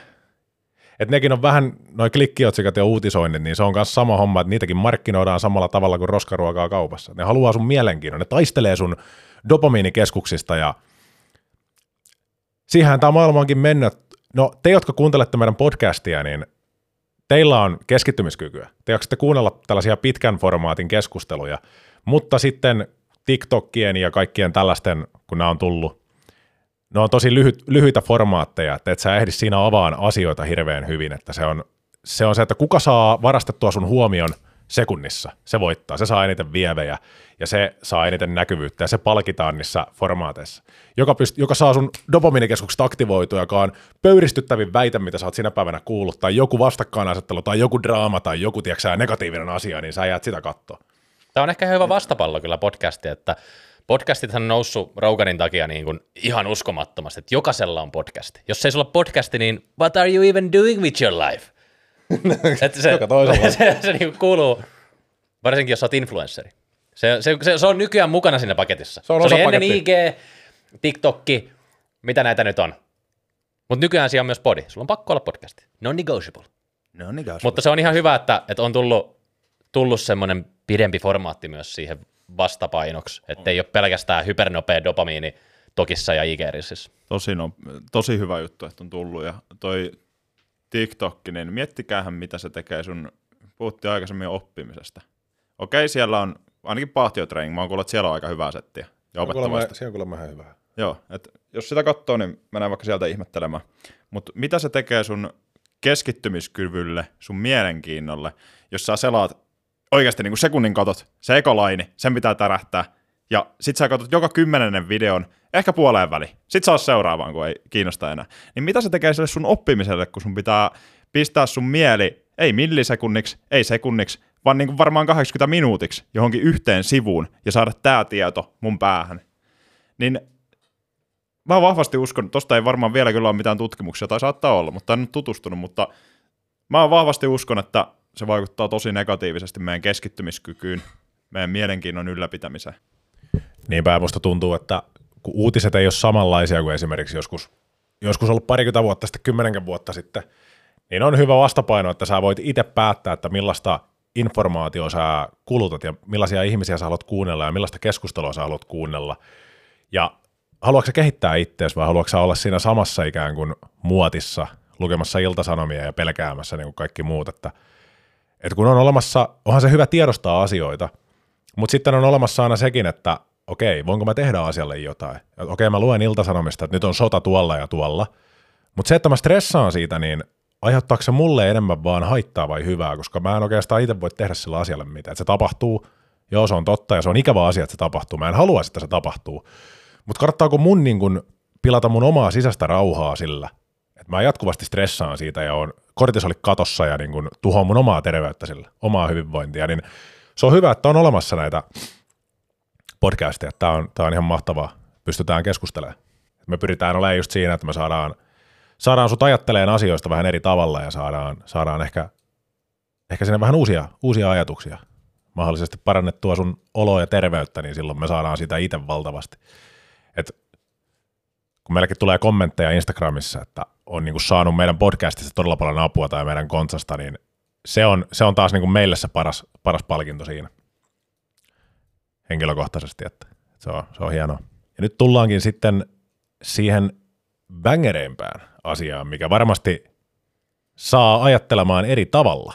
Kaikilla meillä ihmisillä on eri syyt, minkä takia me halutaan olla terveempiä, halutaan näyttää paremmalta, halutaan olla vahvempia, halutaan pudottaa sitä painoa tai kasvattaa lihasta. Toisille se syy voi olla, että saadaan itsetuntoa kohotettua. Se on tosi, se on tosi hyvä. Ja se kohenee siinä, koska sä otat itsestäsi niskalenkin, sä otat sun mielestä niskalenkin, niin se väkisinkin vahvistaa sun itsetuntoa ja itsekuria. Jotkut saattaa hammuta niitä parempia chanceja siellä sink- sinkkumarkkinoilla nimenomaan, että siellä on paremmat, sä nouset siellä hierarkiassa vähän, niin tulee hyviä asioita sieltäkin vastaan. Se on tosi monella. Arki on helpompaa, jos on liikkuvuuden kanssa ongelmia, on paljon ylipainoa, hengästyy helposti, on elintapasairauksia, arki tulee helpottuun. Ja neljäntenä itsekuri herättää kunnioitusta. Ja se on totta. Se on totta, jos, jos näkee semmoisen ihmisen, jolla on valtava itsekuri ja joka on oman elämänsä herra, niin se huokuu ympärille. Kun semmoinen ihminen astuu huoneeseen, niin sen huomaa aina, että okei, sä näet heti kaverin fysiikasta, okei, tämä kaveri kantaa itsensä ryhdillä, sillä on hyvä ryhti, se katsoo silmiin, se puristaa kädestä. Kas, tämä on vahva, tämä on hyvässä, hyvässä fyysisessä kunnossa, tämä on skarppi, tämä on positiivinen kaveri. Tämä ei keskity negatiivisuuteen eikä tämä lähde turhaan draamailuun. Tämä on, se herättää kunnioitusta ja se kertoo sitä itsekurista. Tässä on vain jotain sellaisia, sellaisia syitä, mitä on hyvä miettiä, että mitkä, mitkä tulee siinä, kun sä lähdet muuttaa sitä, niitä elämäntapoja, niin siinä on niin monia positiivisia asioita, mitä, mihin se kantautuu. Tuleeko jotain muita semmoisia mieleen, millä saadaan, saadaan vielä lisää motivaatiota sinne koneeseen? Niin, no sulla on ekana, ekana ehdottomasti se sun miksi selvitetty, miksi tehdään. Tässä vaiheessa on tärkeää asettaa oikeasti tavoite tai tavoitteita, jotka on konkreettisia ja muotoilla ne. Onko teille, Veunin kanssa puhuttiin itse asiassa Smart-mallista. Onko Joonakselle Smart tavoitteen asettelu tuttu? Olen mä kuullut ton termin, mutta avasta vielä lisää. Smartti tarkoittaa siis sitä, että se tulee kirjaimista. S tarkoittaa spesifiä, eli spesifi tavoite sinulle. M tarkoittaa mitattavissa olevaa, eli sä pystyt jotenkin mittaamaan, että onko mä menossa tähän tavoitteen suuntaan. A tarkoittaa aikaan sidottua, eli sulla on tietty aikaväli, milloin sä aiot saavuttaa tämän tavoitteen. R tarkoittaa realistista, eli onko se realistinen esimerkiksi painonpudotus, onko realistista kuukaudessa pudottaa 40 kiloa, ei, pitää vähän miettiä uudestaan. Ja T, mä en ole ihan varma mikä oliko se, mä en ole ihan varma mikä oli T, mutta noin mä muistan, muistan ulkoa kuitenkin. Mutta se on hyvin tärkeää asettaa se tavoite ton mallin mukaan, ja se voi olla hyvin simppeli esimerkiksi, että sä asetat tavoitteen, että mä haluan pudottaa 20 kiloa jouluun mennessä. Se on mulle spesifi. Mä pystyn mittaamaan sitä, kuinka pitkä aika on jouluun, kuinka paljon mä oon tiputtanut. Se on aikaan sidottu jouluun mennessä. Ja se on, se on vielä realistinen. Gosh. Se on vielä realistinen tässä hetkessä. Tavoitettavissa oleva. Ja sitten kanssa, mistä mä tykkään, on asettaa välitavoitteita, jolla sä vähän chiikailet, että meetkö sä sinne sun asettaman tavoitteen suuntaan. Vähän välillä katella, että ei mennä ihan puihin, että onko mä oikeassa vauhdissa, pitääkö tässä kiihdyttää, pitääkö tehdä jotain muutoksia tähän. Ne antaa sellaista vähän realistisempaa, kuva, realistisempaa kuvaa, että mennäänkö mä oikeaan suuntaan. Ja sit, onko sä, tai kumpikaan teistä kuuluu gas, gas, Gas. Gasista, gasista kuulu, joo. Se siis meinaa sitä, että sulla on plus kaksi, plus yksi, nolla, miinus yksi ja miinus kaksi. Ja sä pistät sen sun tavoitteen näihin logerikkoihin. Nollaan, että ö, haluan pudottaa, tai pudotan 20 kiloa painoa jouluun mennessä, ja sitten plus yksi voisi olla vielä parempi. Pudotan 22 kiloa jouluun mennessä. Ja viimeinen voisi olla vaikka pudotan 25 kiloa, se plus kakkonen. Ja sitten kun me mennään vähän alaspäin, niin miinus ykkönen, pudota vaikka 15 kiloa ja miinus kakkonen 10 kiloa. Et tää, mä tykkään tästä siinä, että se tavoite ei ole niin sidottu kuitenkaan, mutta sä näet siitä tavoitteesta, että ootko sä päässyt minne suuntaan, ootko sä mennyt oikeaan suuntaan. Okei, mä oon miinus ykkösessä, vähän jäi parannettavaa tuohon tavoitteeseen, mutta mä oon selkeästi menossa tuota tavoitetta kohti.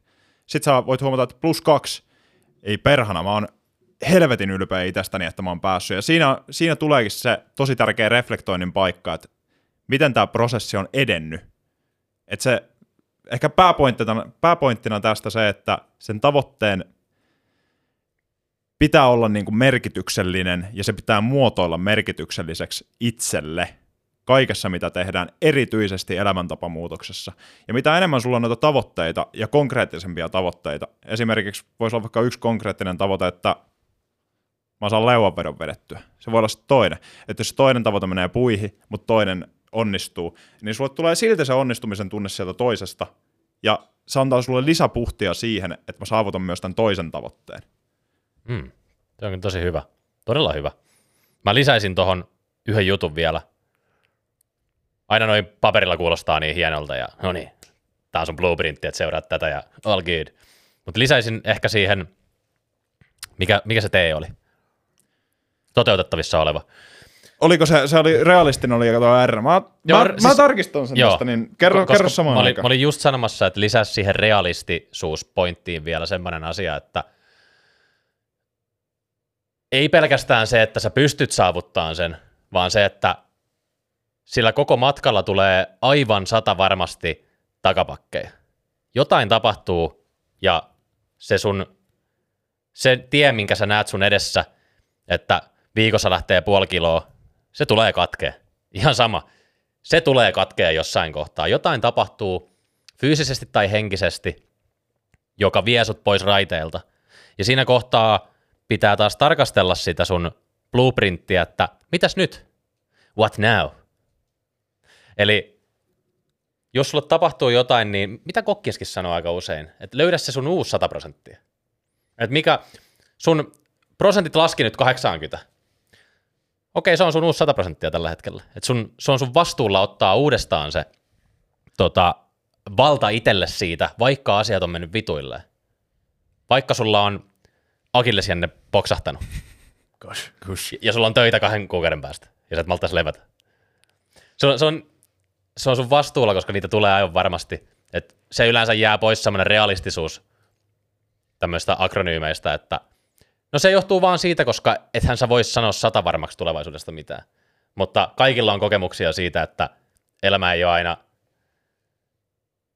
Roses. Roses, kansan roses. Se välillä se on Guns N' joskus se on roses. Mutta niin, sen mä lisäisin sinne. Miten se smart, oliko se tota, englanninkieliseksi, mitä se meni?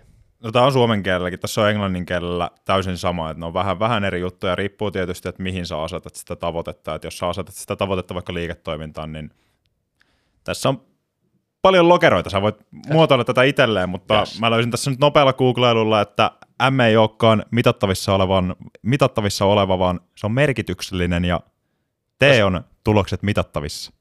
Okei. Mutta niin, nimenomaan, pitää, pitää sen olla pitää sen olla merkityksellinen sen tavoitteen sulle, että jos, jos siitä puuttuu se merkitys, niin mistä sä revit motivaatiota? Niin miksi sä aloitat se? niin, Siinä ei ole mitään merkitystä. kyllä. Mä ajattelin ottaa tähän podin loppuun vielä Herra Colorado-eksperimentti. Gas. Gas. Ootteko kuullut ikinä Colorado-eksperimentistä? Tää on, mä tein teille pikku laput tähän mukaan, koska tota, Tää podin laatu paranee koko ajan. Koko ajan vähän, koko vähän pikkuhiljaa tullut lisää valoja, vähän akustiikkaa, no akustiikka on ollut aina hyvä. Tullut vähän uusia kylmiä pulloja tänne ja uusi alaselkätyyny ja nyt on tullut tämmöiset pikku lapukki tähän. pikku lippulaput mä ajattelin ottaa tähän Colorado-eksperimenttiin. Tää on, tää on todella mielenkiintoinen kehonrakennuskoe, joka suoritettiin vuonna 1973 Colorado State Universityssä. Ja tää, tämän kokeen keskiössä oli mies nimeltä Casey Viator. Tämä oli nuori kehonrakentaja, joka oli siis, tämä oli aiemmin menestynyt kehonrakennuskilpailuissa.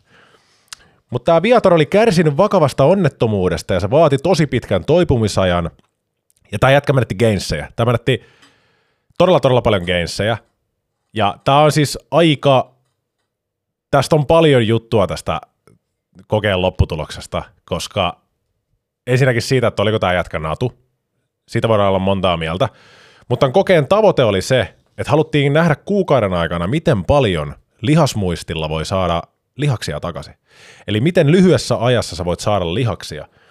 Niin miettikää, että tämän kokeen kesto oli noin kuukausi ja se sisälsi erittäin intensiivisiä, mutta lyhyitä harjoituksia, ja ne keskittyi nimenomaan ylikuormitukseen ja täydelliseen lihasten väsymiseen, ja nämä treenit oli yhden sarjan harjoituksia, samoin mistä ollaan puhuttu Dorian Yatesin kohdalla, tämä high intensity. Eli tarkoitti käytännössä sitä, että jokaisesta liikkeestä tehtiin vain yksi sarja, mutta äärimmäisen korkealla intensiteetillä, eli kaikilla mahdollisilla tavoilla vietiin se lihas sinne failureen, ja aiheutettiin mahdollisimman iso lihasvahinko sinne. Sitten tämä narkki meni lepään ja kasvatti lihasta, söi hyvin, otti anabolisia unia ja näin pois. Mä totta kai. Ja tiedättekö mitä? Tulokset. Tämä Viator onnistui lisäämään lihasmassaa noin 20 kiloa. Kuukaudessa. Kuukaudessa 20 kiloa. Too.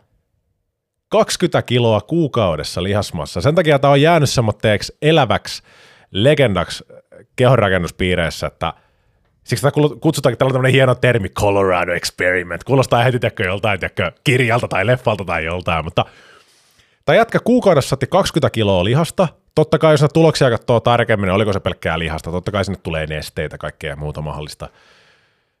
Mutta jos mietitään 20 kiloa, niin kuin tosi monella, että kuvitellaan, että no mä oon treenannut about 10 vuotta, ja mä oon saanut sen about 20 kiloa kymmenessä vuodessa. Tai jatkatti kuukaudessa. 20 kilon gains. Niin tämä on mielenkiinto, mielenkiintoinen siinä, että, että sulla, on, sulla on se lihasmuisti siellä, että jos sä oot joskus treenannut, että sulla tulee pitempiä lepotaukoja, sulla tulee pitempiä toipumusaikoja, niin kuin puhuttiin, säkin nostit akillesjänteen, siellä on tämmöisiä isoja asioita, mitä tulee, niin monella tulee se paniikki, että mä menetän, mä menetän gainsit ja näin, mutta – Todellisuus on se, että sun kroppa muistaa tosi hyvin. Sä oot asentanut niitä ohjelmistoja sinne. Se on taas sama kuin puhuttiin podin alussa sitä polkupyörällä ajamisesta ja hampaiden pesusta, niin se on sama sun lihasmuistissa, että sä oot asentanut ne sinne ei-tietoiseen mieleen ja sinne, sä oot hermottanut nämä asiat, niin ne tulee sieltä. It comes back. Se on siellä. Sun pitää vaan asentaa ne sinne ja lujittaa, se, lujittaa ne tavat sinne ja lujittaa ne gainsit sinne. Oli ne sitten mentaalisia gainsseja, oli ne sitten lihasgainsseja, sä lujitat ne sinne, niin – ne on selkärangassa niin sanotusti. Kaikki asiat on helpompaa, kun ne on saanut. Se isoin työ on saada nakutettua rutiiniin ne asiat. Mutta sitten kun asiat on rutiinissa ja selkärangassa, niin paljon helpompaa. Paljon helpompaa pysyä terveenä ja oikealla reitillä. Joo, kuulostaa aika, aika mojovilta gainseiltä, että mitä mä tuossa nopeasti päässä laskin, niin jos tämä kaveri reenaa, reenaa vaikka lihakset, monta kertaa se olisi kerännyt ehkä kaksi kertaa mennä kropan läpi yhdellä sarjalla. Mieti yksi sarja, kaksi puoli kiloa lihasmassa. Mieti. Siksi, siksi toi onkin todella kiistanalainen ja siitä on tullutkin paljon kaikkea, että roinasko tämä jätkä, mikä on hyvin iso kysymysmerkki. Who knows? Tuohon aikaan 70-luvulla, niin siis ne, ne, ne, 70-luvullahan se oli hyvin villilänsäkin toi steroidien käyttö. Arnoldikin on jossain sanonut, että we were experimenting. Et ei ollut mitään niin kuin, tauluihin hakattuja sääntöjä, että otat tämän verran tätä ainetta ja tämän verran tätä. We were experimenting. Niin ja Tehdään, testataan. Mitä tapahtuu, kun ottaa tätä ja tota? Siellä oli kylmä sota käynnissä, niin mä en tiedä, voiko asia vaikuttaa jotenkin, että nimi Colorado Experimentti jo kuulostaa vähän siltä, että siellä haluttiin näyttää jotain. Halutteko siellä taas näyttää vähän Neuvostoliitolle, että meillä on kovempia geissejä täällä kuin teillä. Meillä on kovempi geissi jätkä täällä. Lapin lisäinen perkele. Jep, mutta toi, toi just vähän toi, että kun mielenkiintoinen myös toi treenityyli, että sä vedit vaan täyteen, täyteen failureen sen lihaksen ja sitten sä menit lepään, mm. lepään että siellä on puolesta ja vastaan. Mielenkiintoinen tommonen juttu vaan, minkä haluaisin nostaa tähän podin loppuun. Joo, että kun sä laitat, laitat sun koko ajatusmaailman kohti yhtä tavoitetta ja sun kaikki teot palvelee sitä, niin lyhyessäkin ajassa voi saavuttaa uskomattomia asioita. Kyllä. Nyt kun lukee tätä tarkemmin, niin halusi osoittaa, että hänen laitteidensa avulla, hänen laitteidensa. Hmm. Niin, siis tätähän, tätähän mä en vielä lukenutkaan tässä, mutta kokeen tavoite oli Arthur Jones, joka oli Nautilus kuntosalilaitteiden luoja, halusi osoittaa, että hänen laitteidensa avulla ja tietyllä harjoittelun metodologialla, eli nimenomaan tämä hit training, voitaisiin saavuttaa merkittävää lihasmassan kasvua hyvin lyhyessä ajassa. Tavoitteena oli palauttaa tai jopa ylittää Viatorin aiempi lihasmassa, eli oliko, oliko tämä sen ajan charlataaneja? Erittäin fisi. oliko tämä sen ajan, että tämä Arthur Jones se halusi myydä niitä sen kuntosalilaitteita ja hänen treenityyliä. Hänen, hänen treeniohjelma. Kato, mun treeniohjelma on paras ja mun kuntosalilaitteet on parhaita. Me tehtiin tämmöinen koe, missä jatka teki kuukaudessa 20 kilon gains. Gasters. Ja tässä on tutkijat mukana ja kaikki. Niin tässä kohtaa... Mietin millaisia otsikoita sä voit repiä. Kuukaudessa 20 kiloa lihasta. ei, ne, ne ei mieti tohon aikaan vielä, kun ei olisi ollut nettiä, että sä oot voinut niinku hakea sitä tietoa samalla. Se on luke, lukenut jossain Flex-lehdessä. Muscle, Flex, muscle Mag-lehdessä on lukenut se etusivun otsikko, niin ties vaikka muutama nautiluslaite ja treeniohjelma on matkannut uuteen osoitteeseen sieltä. Ja siinä kohtaa, jos on selkeästi kuitenkin halus promota omia settejään, niin kuka tietää, mitä aineita sinne on eksynyt joukkoon. Niinpä. Toi on vähän fishy. Tuo on vähän fissi, sen takia se onkin hyvin kiistanalainen, mutta, mutta on se silti kova. Oli siinä hormoneita tai ei, mitä tahansa, niin 20 kiloa kuukaudessa.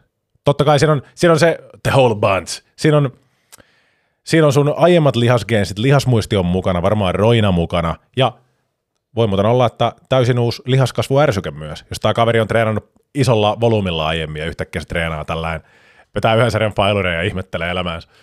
Siitä tulee viikon kahden domsit suoraan.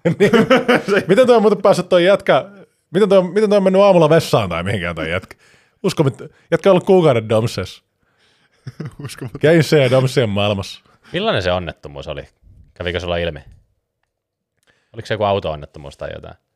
Miten se, miten se koko prosessi meni? Että miten se uskallettiin heittää suoraan hittireeniin? Who knows these things? Jos sä murrat sun jalkasta ihan mitä tahansa, niin siinä on aika pitkä prosessi fysioterapian kanssa ennen kuin sut heitetään tonne. Niin ei sua kyllä heittäisi hittitreeniin.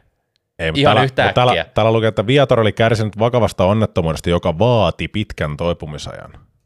Eli se oli ilmeisesti toipunut siitä, koska se oli menettänyt kaikki gainsinsa. Se oli ilmeisesti toipunut siitä hyvin kauan. Et siis kaikki gainsit oli lähtenyt, se ei ollut koskenutkaan sali aikoihin. on se silti outoa, koska oletetaan, että sä menisit hittireeniin, oikeasti tosi intensiivinen, niin se, se on aika vaativaa sun koko kropalle. Ja oletetaan, että sä oot kunnossa, mutta sun kroppa on ollut paskana vaikka vuosi sitten. Nyt sä oot kunnossa, niin toi on ihan erilaista reeniä sun kropalle, mihin se on tottunut pitkään aikaan. Mm. Helposti varmasti tulisi re-injury, uudestaan toi tota, vammautuminen. Mm. Mutta en, en mä tiedä, mitä sille kävi sitten tuossa onnettomuudessa, että who knows these. Mutta tämä on monellakin tapaa aika fishy. Itse asiassa nyt kun, sitä, nyt kun sitä tässä keskustelee, niin this smells fishy. Ehkä se Roina oli sitten siellä taustalla palauttamassa sitä. Tässä on monta juttua, mutta kaikki, mä huomannut, että tosi, tosi moni tie, kun sä lähdet tarkastelemaan mitä tahansa asioita, niin hyvin moni johtaa aina money. Hyvin, hyvin, monessa, hyvin monessa tutkimuksessakin on mukana rahasia taustat. Kuka niitä rahoittaa ja onko tässä joku agenda taustalla, että jos me saadaan tietynlaiset tulokset jostain tutkimuksesta, lisääkö se jonkun tuotteen tai lääkkeen myyntiä tai vastaavaa. Että hyvin monessa se ajava, motivoiva voima on money. Money, money, money, money. Se on hyvin monessa asiassa. Eddie Money. Ja jotta tämä podi, podi nyt ei saa kanselointia eikä mitään, niin tuosta ei vitte ehkä puhua tässä enempää, mutta, mutta moni tie johtaa sinne rahan luokse. Hyvin, hyvin moni asia tässä maailmassa, että näin se vaan menee. Mutta omasta terveydestä kannattaa silti pitää huoli ja omasta, omasta hyvästä fiiliksestä ja kehittää itseänsä. Niin se on paras, mit- sulla on kontrolli siihen, mitä sä itse teet. Kyllä. Mä ajattelin mennä syömään kanaa ja riisiä tämän jälkeen. Mä voisin rävättää sieltä Alaskan seidit tulille ja ehkä sinne pikku riisikin menee kylkeen ja Ei pikku vaan, en mä riisiä vedä. kasvikset. Mulla, mun päivällinen on aina keto. Se on aina keto. Gosh. Jotenkin päivällä huomaa sen, että I don't need the crash. Mä, mä en tarvi sitä Hillary Crashia Ja, päivällä. Ja Crash Bandicoot. Crash Bandicoot ei, ei heilu siellä mun reseptoreissa päivisin. Et siellä, siellä on, se on aina ketosa se setti. Ja tänäänkin, me varmasti otetaan vielä toinen podi tänään, niin mä en halua olla brainfogin jätkä. Gosh. Mä ajattelin vetää reteästi brainfogit ja mennä makoilemaan. Mä, otan, mä ajattelin vitosmakoilua tällä kertaa. Mä oon kahden vaiheella, otanko mä kahvit siihen mukaan. Mutta Missä, vitos sä ajattelit, missä sä ajattelit makoilla täällä? mä ajattelin tonne sun sänkyyn mennä Mun makoilemaan. sänky. Missä mä makoilen täällä? onko, tolle, onko toi sohva, mikä on rajattu tonne eteeseen, niin Siellä on kaikkea klataa päällä, niin no, ehkä mä löydän makoilupaikan täältä. Fikset, että miksi? No tosiaan, Juuso, mistä meidät löytää? Tulkaa ihmeessä seuraamaan meitä Instagramissa nimellä PT Paahtio. Sinne voi myös tulla heittämään palautetta podcastista ja ehdottamaan omia, omia ideoitaan, mistä olisi, mistä olisi hienoa, että me puhuttaisiin, tai mihin haluatte meidän näkemyksiä.